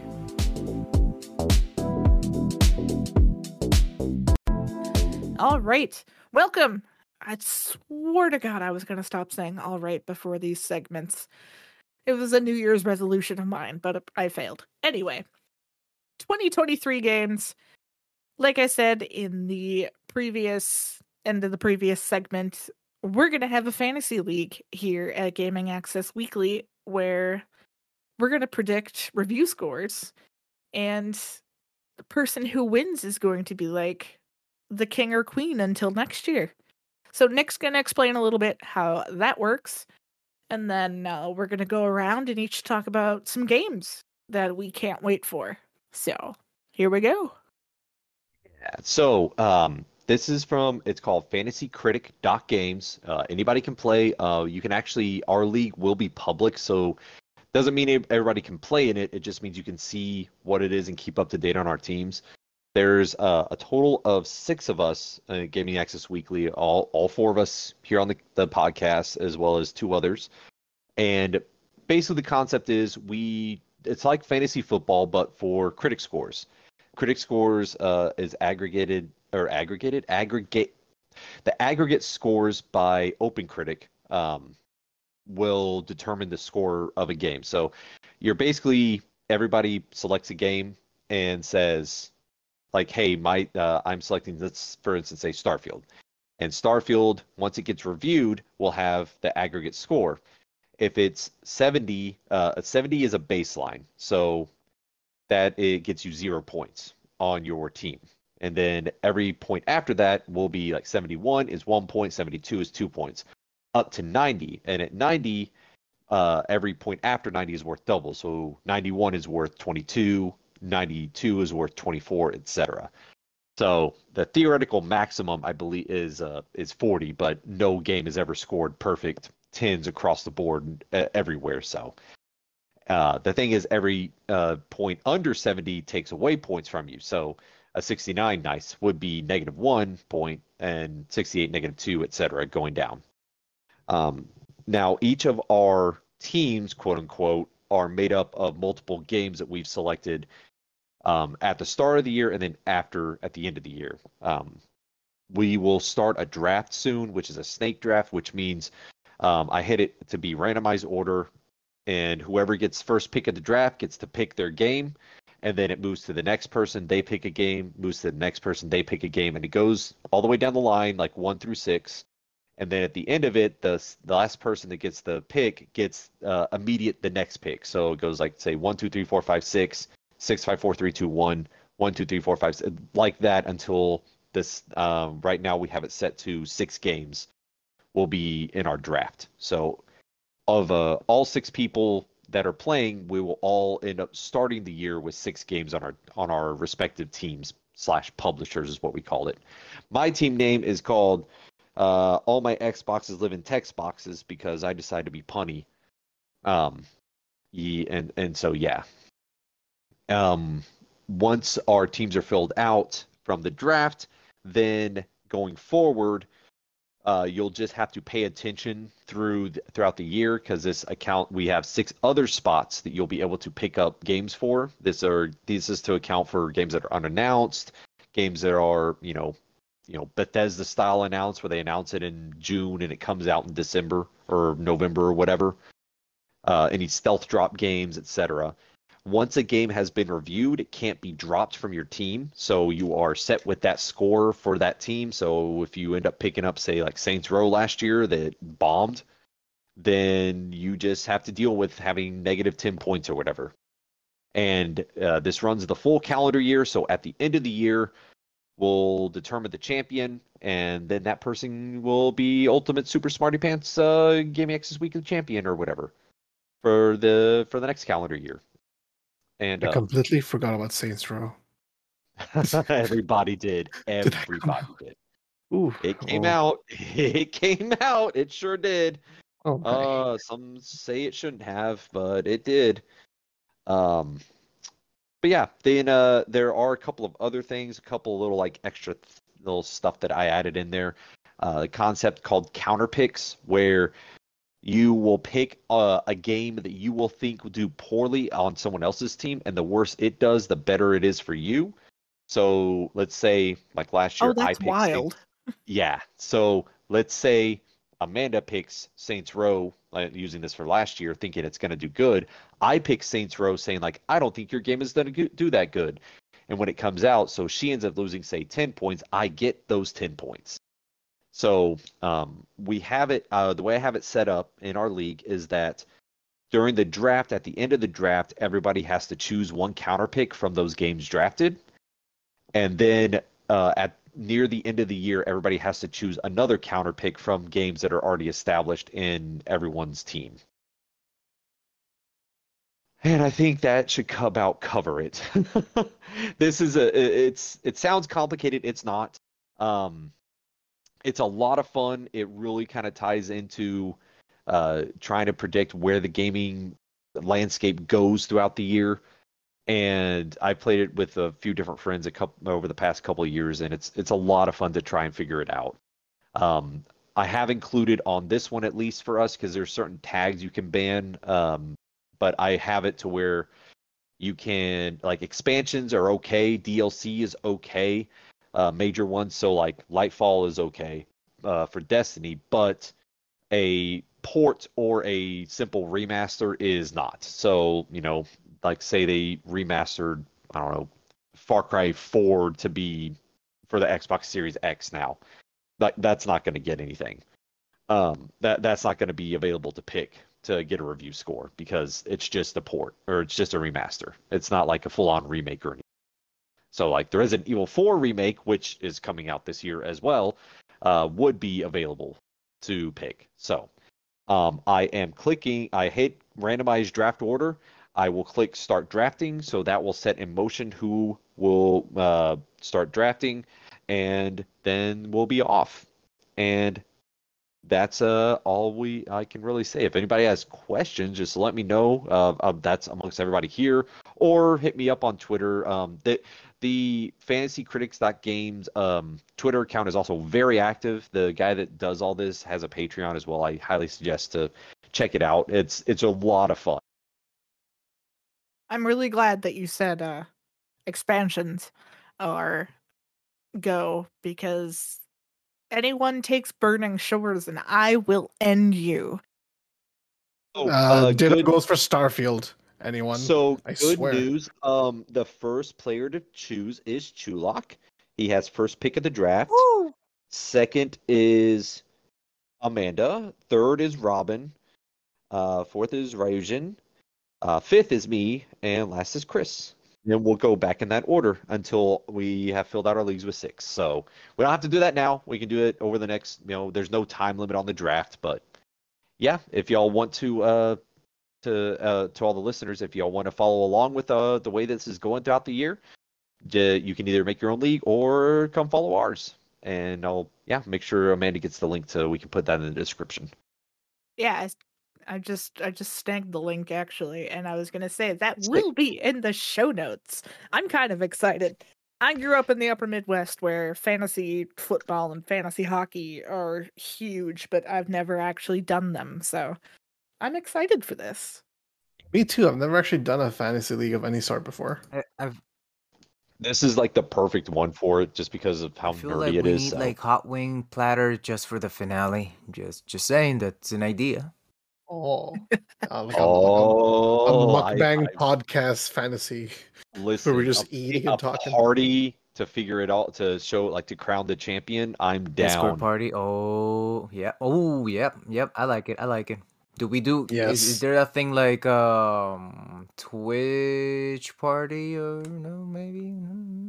Well, partners can squad the- stream, but Well, Squad excuse stream. me, partners. Why don't I mean you could just yeah right or or you know you just put everybody's camera on and just turn on you Yeah, I mean- just- we can do that here. Absolutely, Craig will do video too.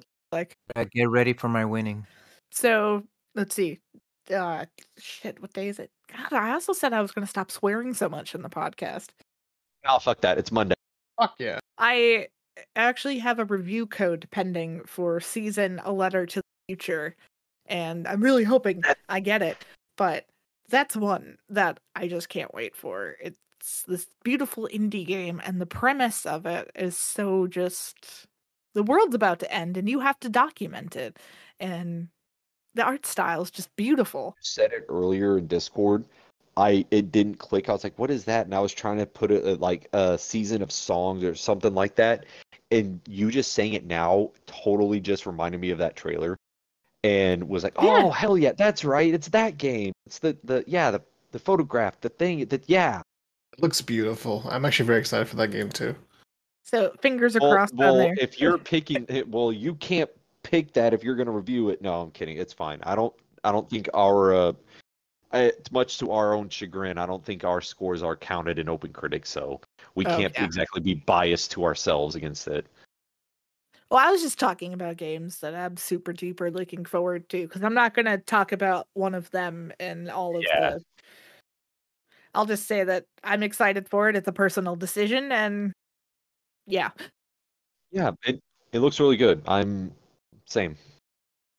Um, but season season though looks beautiful, Uh, and that's I'm excited. Will for that will the Metroid uh remake Prime will Metroid Prime count? Remakes? not coming for out the this year. Oh yeah, Yeah, we can put it in the draft in the year 2058. That's when it comes out. The oth- with the other one.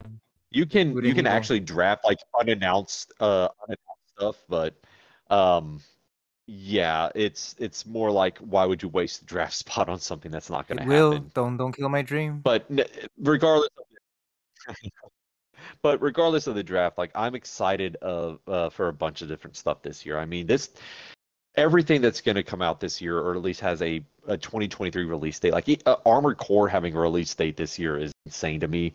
I, it's not nearly as big as Elden Ring, so and it being an actual Armored Core game, which is going to be, it's going to take a lot of people by surprise about how nebulous and in depth that stuff is going to be. Uh, I can't wait for that. Um, the Resident 4, Resident Evil, Resident 4, Resident Evil 4 remake. Um, God, there's so much stuff that's coming out. I mean, just and then all the Xbox stuff that we were talking about earlier, the Forza and um Redfall and Starfield and Tears of the Kingdom. oh my God, Don't forget is gonna be Tears of the year Kingdom. Silk Song, Tears of the Kingdom, Silk Song at some point is coming out. It- It's this this if this year if it holds true, if everything holds true and we get no more delays, ha, uh, this is gonna be one of the video game years to remember. Like Yep. Knock on wood, do it now. and and if the the uh you know Final Fantasy VII reunion comes out this year as well, which I don't think it will, but who knows? Squeenix has done weirder things. I just looked through a, a list of everything, and I got to May, and it's like Tears of the Kingdom, May twelfth. Kill the Justice League, May twenty sixth. Oh oh my God, yeah. Gee. It's like I forgot that they actually put a date on that. I forgot that was even a thing. Oh man, that yeah. Well, Kevin Conroy, that's going to be his last Yeah. performance. It's also Rocksteady's first game since Arkham Knight. Like, oh man. I just Hopefully hmm, they can wipe away the sour taste of Gotham Knights because that know. game was, eh. But I feel Oh, yeah. like at this point, with everything that's happened, I feel like Kill the Justice League is either going to be really good or going to be worse than Gotham Knights, which I don't. I don't want it to be. I have a hard time with it because it's Rocksteady, but you know they haven't done wrong by by the Batman IP eh, or any of the DC IP really. Like, I man, there's so much coming out this year. Well, Yeah, there's so um, much too that has like a 2023, you know, window, but doesn't have actual dates yet. Because like I know I am just waiting for the day. Like I have Deck Nine and Telltale on tweet notifications, but it's like, give me the expanse, please. I need some Camina Drummer in my life. Oh, yep, The Expanse. Um, okay, this entire time I've been literally writing down every game that I want to play this year, which I'll reveal soon because I'm still writing. Um, I, I'm thinking I'm, I'm gonna start an OnlyFans just to sell my feet peaks because there's gonna So- be I- I'm gonna need more money. So so um, that I'm using the the Fantasy Critic to pull this up because you can set a watch list for games, right? This is the first page, the the first page. Um, Tears of the Kingdom, Resident Evil 4 remake, Final Fantasy 16, Marvel Spider-Man 2, Star Wars Jedi Survivor, Hollow Knight Silk Song, Diablo 4, Street Fighter 6, Starfield, and Fire Emblem Engage. Oh jeez. That's and that's uh, the only ones that are listed for fall is Spider-Man 2. Oh yes, I I want that one. I want that one real Like- bad. And Spider Man. Yeah. And then I mean upcoming like shortly within 10 days of this episode, uh, at least from recording, the Dead Space remake is coming Oh, out God, that's coming out. Yeah. very soon at the end of this month. Um, and then Octopath Traveler 2 is next month. That's soon. The Oh Like goodness. Dragon Ishin is next month. Uh, how how was that? Uh, All the VR The- games, all the VR two Uh, games. Hogwarts Legacy, but I'm not even gonna uh, care. Yeah. Uh, Wo Long Final Final uh, Wo Long Fallen Dynasty is coming out. That's a Team Ninja game. Um, guys that made Nioh and Nioh Two, and I think weren't they the team behind? Uh, why am I blinking on the name? Um, um, Ninja Gaiden. Isn't that Yep. the guys that made Ninja Gaiden? Yep. Um, Pikmin Four of all games. Uh, oh yeah, Pikmin. Atomic Heart, which is that super cool looking indie game. Hades 2 Oh, apparently right. is dated for this year at some point. The uh, Call of the Mountain, the Horizon VR. Star Wars Jedi Um, Survivor. Yep. Uh, Alan Wake 2 was dated for this year. Same with Oh, the Alan Assassin's Wake Creed 2. Mirage. Uh, Forspoken is apparently is also dated Well, for this. You know, is coming uh, out soon. That's this month. Yeah. yeah. That's next week. Uh, Wild later. Hearts, which is the uh, which is the Monster Hunter, not Monster Hunter game. Um, Street guys, Fighter Six, Diablo Yup. Four. Yep. Dead Oh, Island you 2.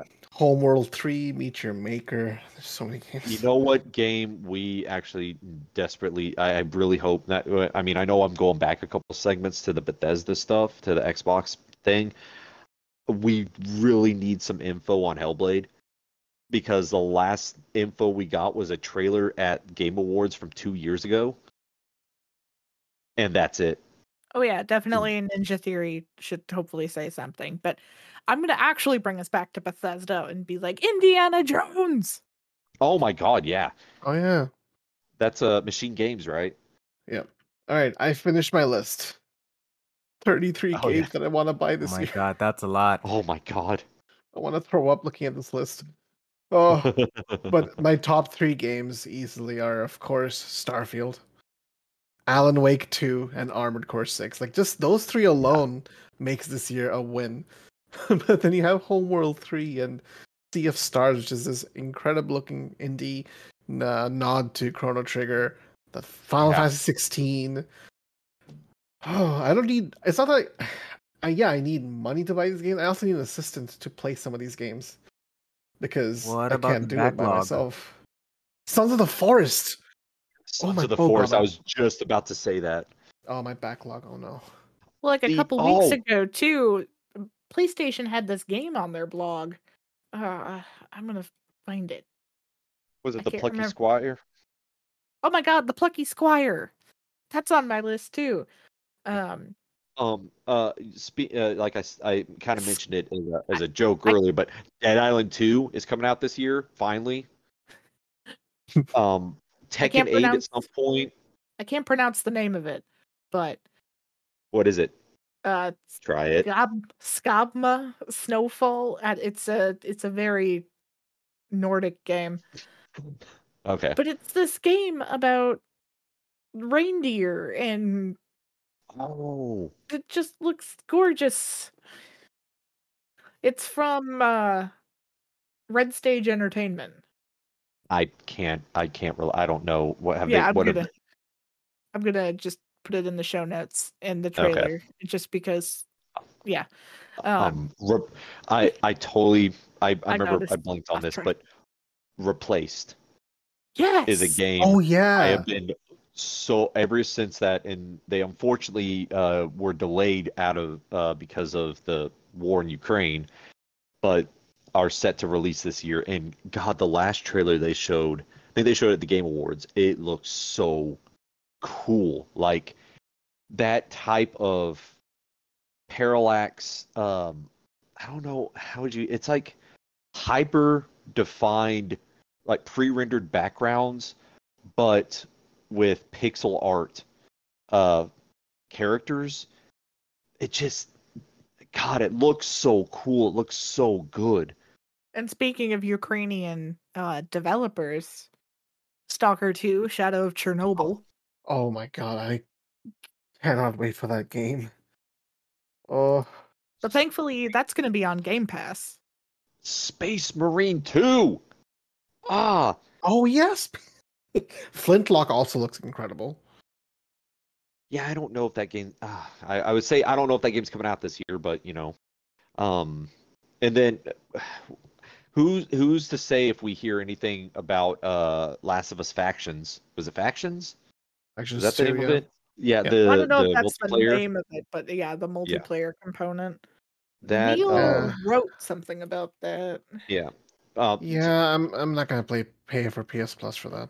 How about Kerbal Okay. Space Program 2. Oh yeah. Homeworld Um, 3, new Homeworld. Oh, uh, Gunbrella, which is Devolver Digital, so you know it's gonna be a cult classic. Um, and then uh, uh, that Minecraft Legends game looks great. Like Minecraft Dungeons was so underrated. I don't want to say underrated. It just everybody kind of I don't know if they blew it off or what, but that game was addictive and is so good. Like it's it is straight up just Minecraft, but make it Diablo, and Yeah. it's really good. Like, and they kept updating. Like, there's more deal. There's been DLC for that for uh, for over a couple. Was it a year now? Uh, when did that game come Uh, out? Oh God, when did it? I kept buying the. uh uh, I pl- Oh yeah, like the whole 2020 internet was talking about it for like two weeks, and then Yeah. you know the internet moved on to its next thing. But like they've kept supporting it. It, the, God, that game is that game's fun. Uh, but yeah, just there's so much coming out this year. I- I just need to say Too that much. Oh my Minecraft God. has aged so well. It's one of those games that it, it's just so amazing how simple it started, and and over a decade and Mhm. more, and here it is. It's not it's not like Minecraft two, three, four, five. It's just Minecraft and just evolved. It's Minecraft and then Yeah. Minecraft modded to hell and back. It's it just shows you that it doesn't always have to pursue that. Hey, Ubisoft, take a note. It doesn't have to be this like pristinely graphical showcase. It can be the most the best looking games today are the ones that keep their style like uh oh not Joe Danger. What was the other one? Like Viewtiful Joe or um any of the the uh oh my god, I'm thinking Bomb Rush Cyberpunk is the uh is one it's inspired by, but the the skating games from uh like the skating and tagging games from the, Ollie the Ollie? Dreamcast or uh no the called? Oh, Jet Set Radio. Oh, thank you, God. Uh, Jet Set Radio and um, yeah, it, those those games, and even Crazy Taxi still look great Oh my god, Crazy Taxi. because they're stylistic. Like, just let uh, Okami still looks beautiful, Yeah. and it's you don't have to do that sort of thing. Uh, there was another game I saw a uh, a, a preview of. God, what was it? It was like you're a skateboarder. It's almost it's side scroller, I think, but you're made of glass. Oh, that was at the Devolver uh direct. Yeah. And it's really cool looking.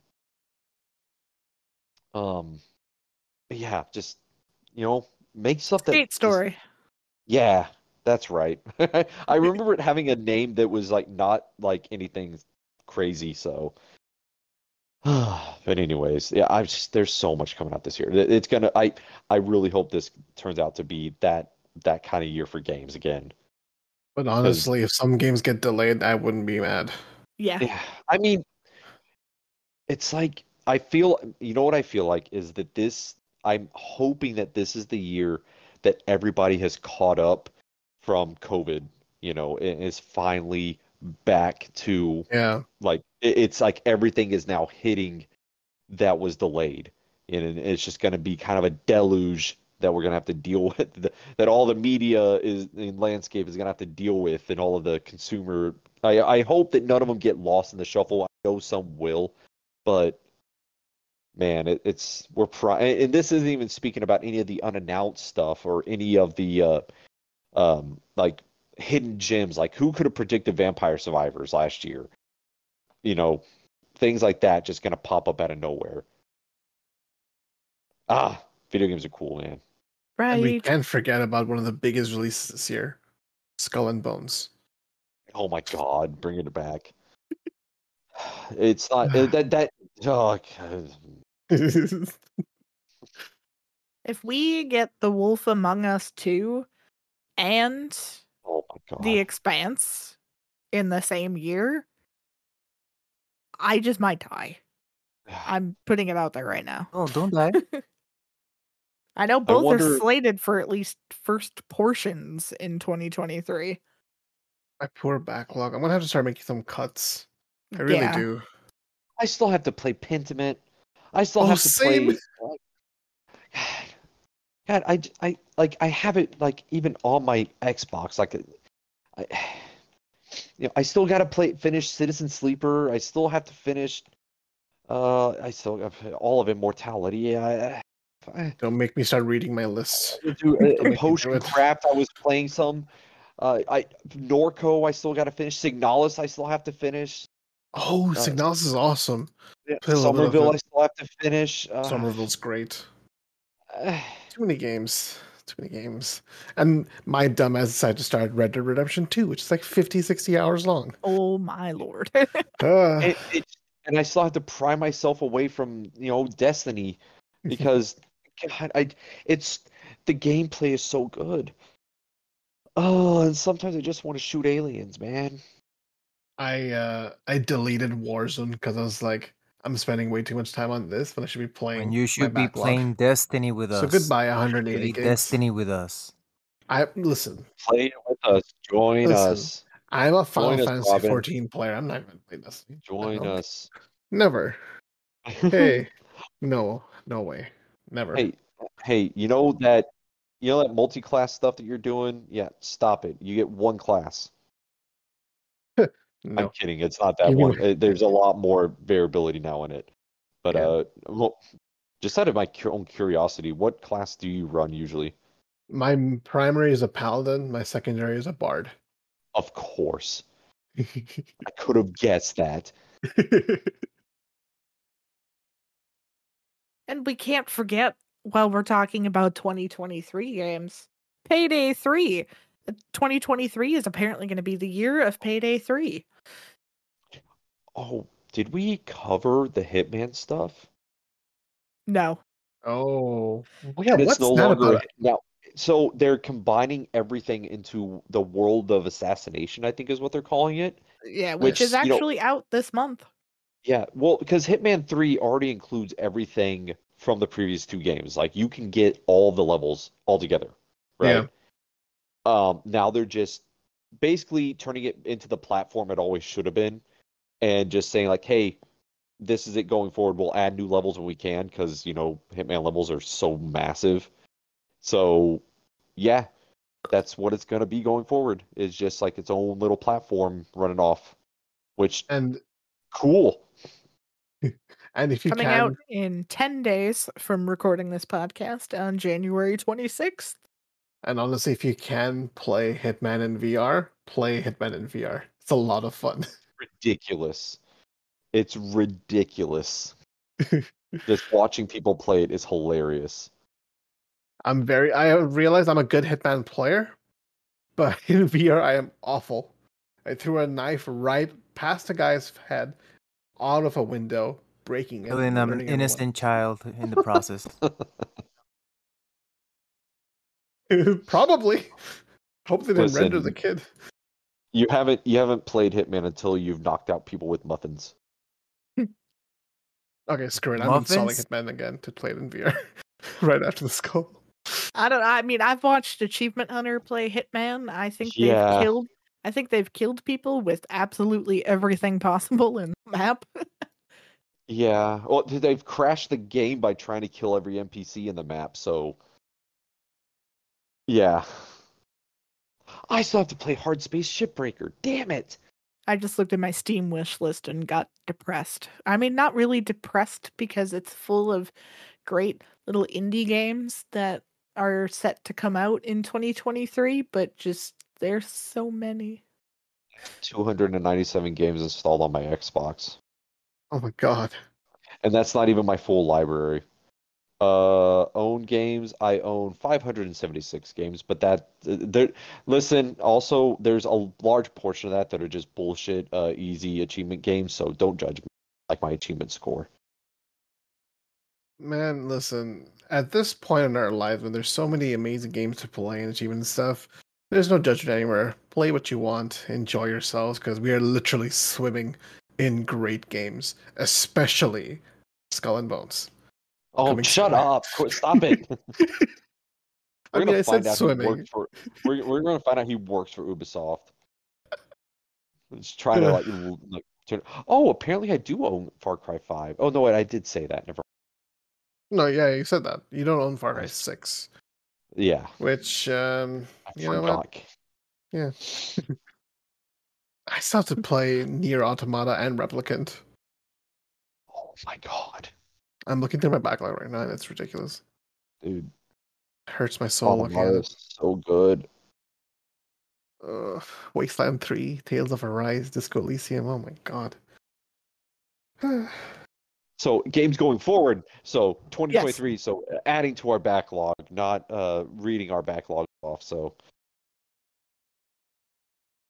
That's that's a good rundown, I think. We yeah, and I mean that's not even talking about, you know, any events that are going to come or just cuz you know Ubisoft's going to try to do 75 other games and you know that Nintendo working on a new Pokemon, I'm sure. In three more and years.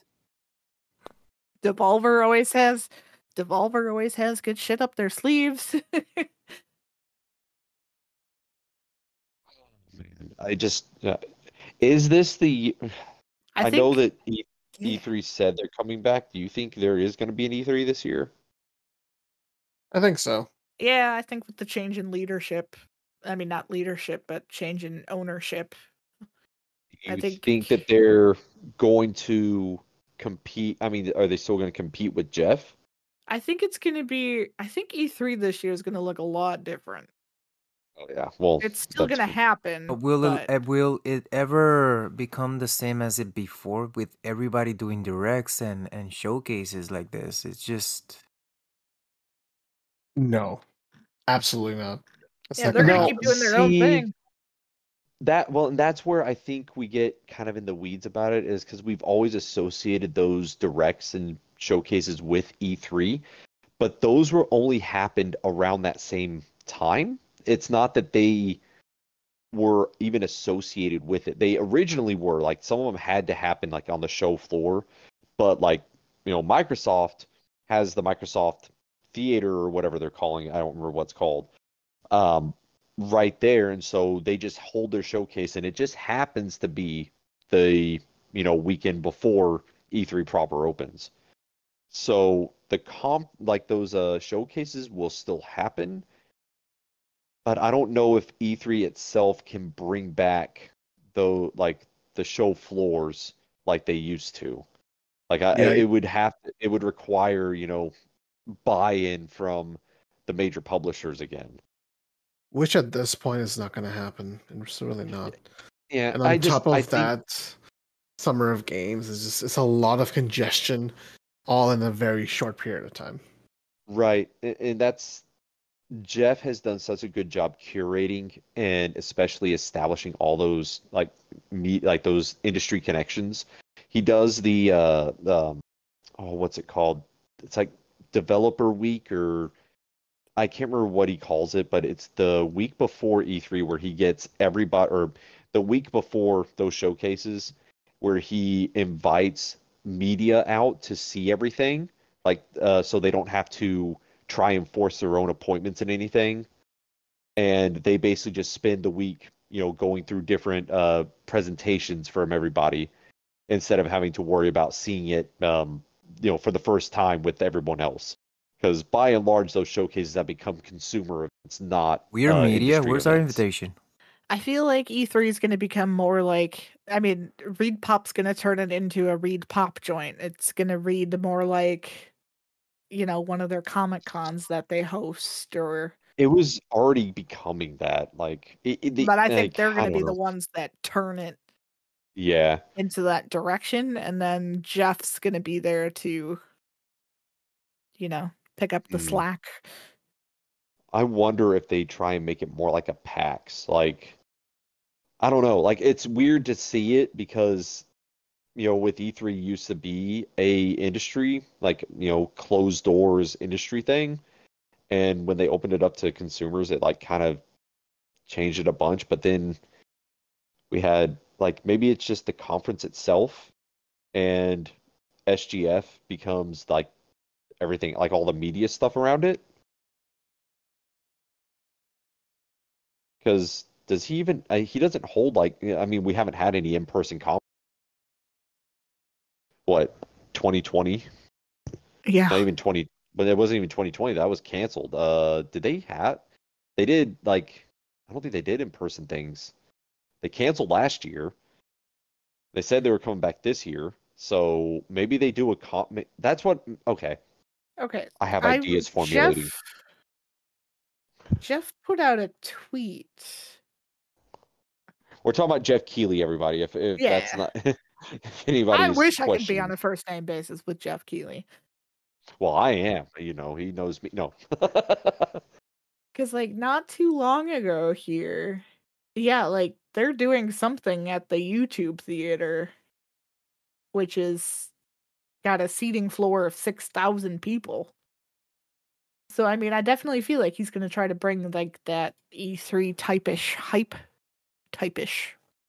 Yeah, he. I mean, I have no doubt that he'll do that. What I so what I think will happen is that E3 as a conference, as a week long, or really because it was always Tuesday through Friday, and Friday was like half a day. So, like a conference proper where you go into a building like the LA Convention Center and you go to booths, you see demos, you know, do that sort of thing. I think Reed Pop will do that E3. As far as the showcases go, those are going to be differentiated by, or like, those are going to be Jeff's realm. You know what I mean? Like, he's going to handle all of that. No, I'll agree with that, actually.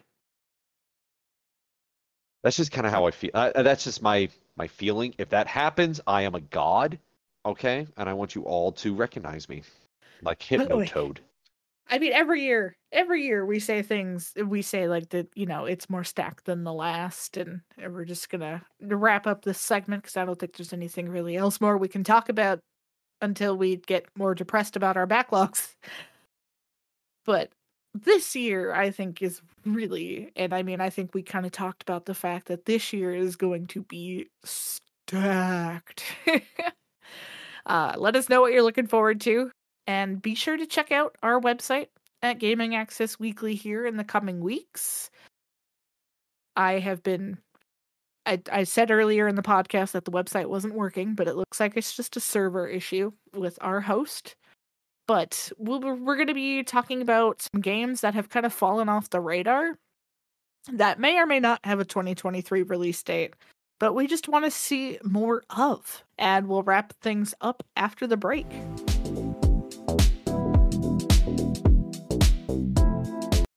And that's it for us today, everybody.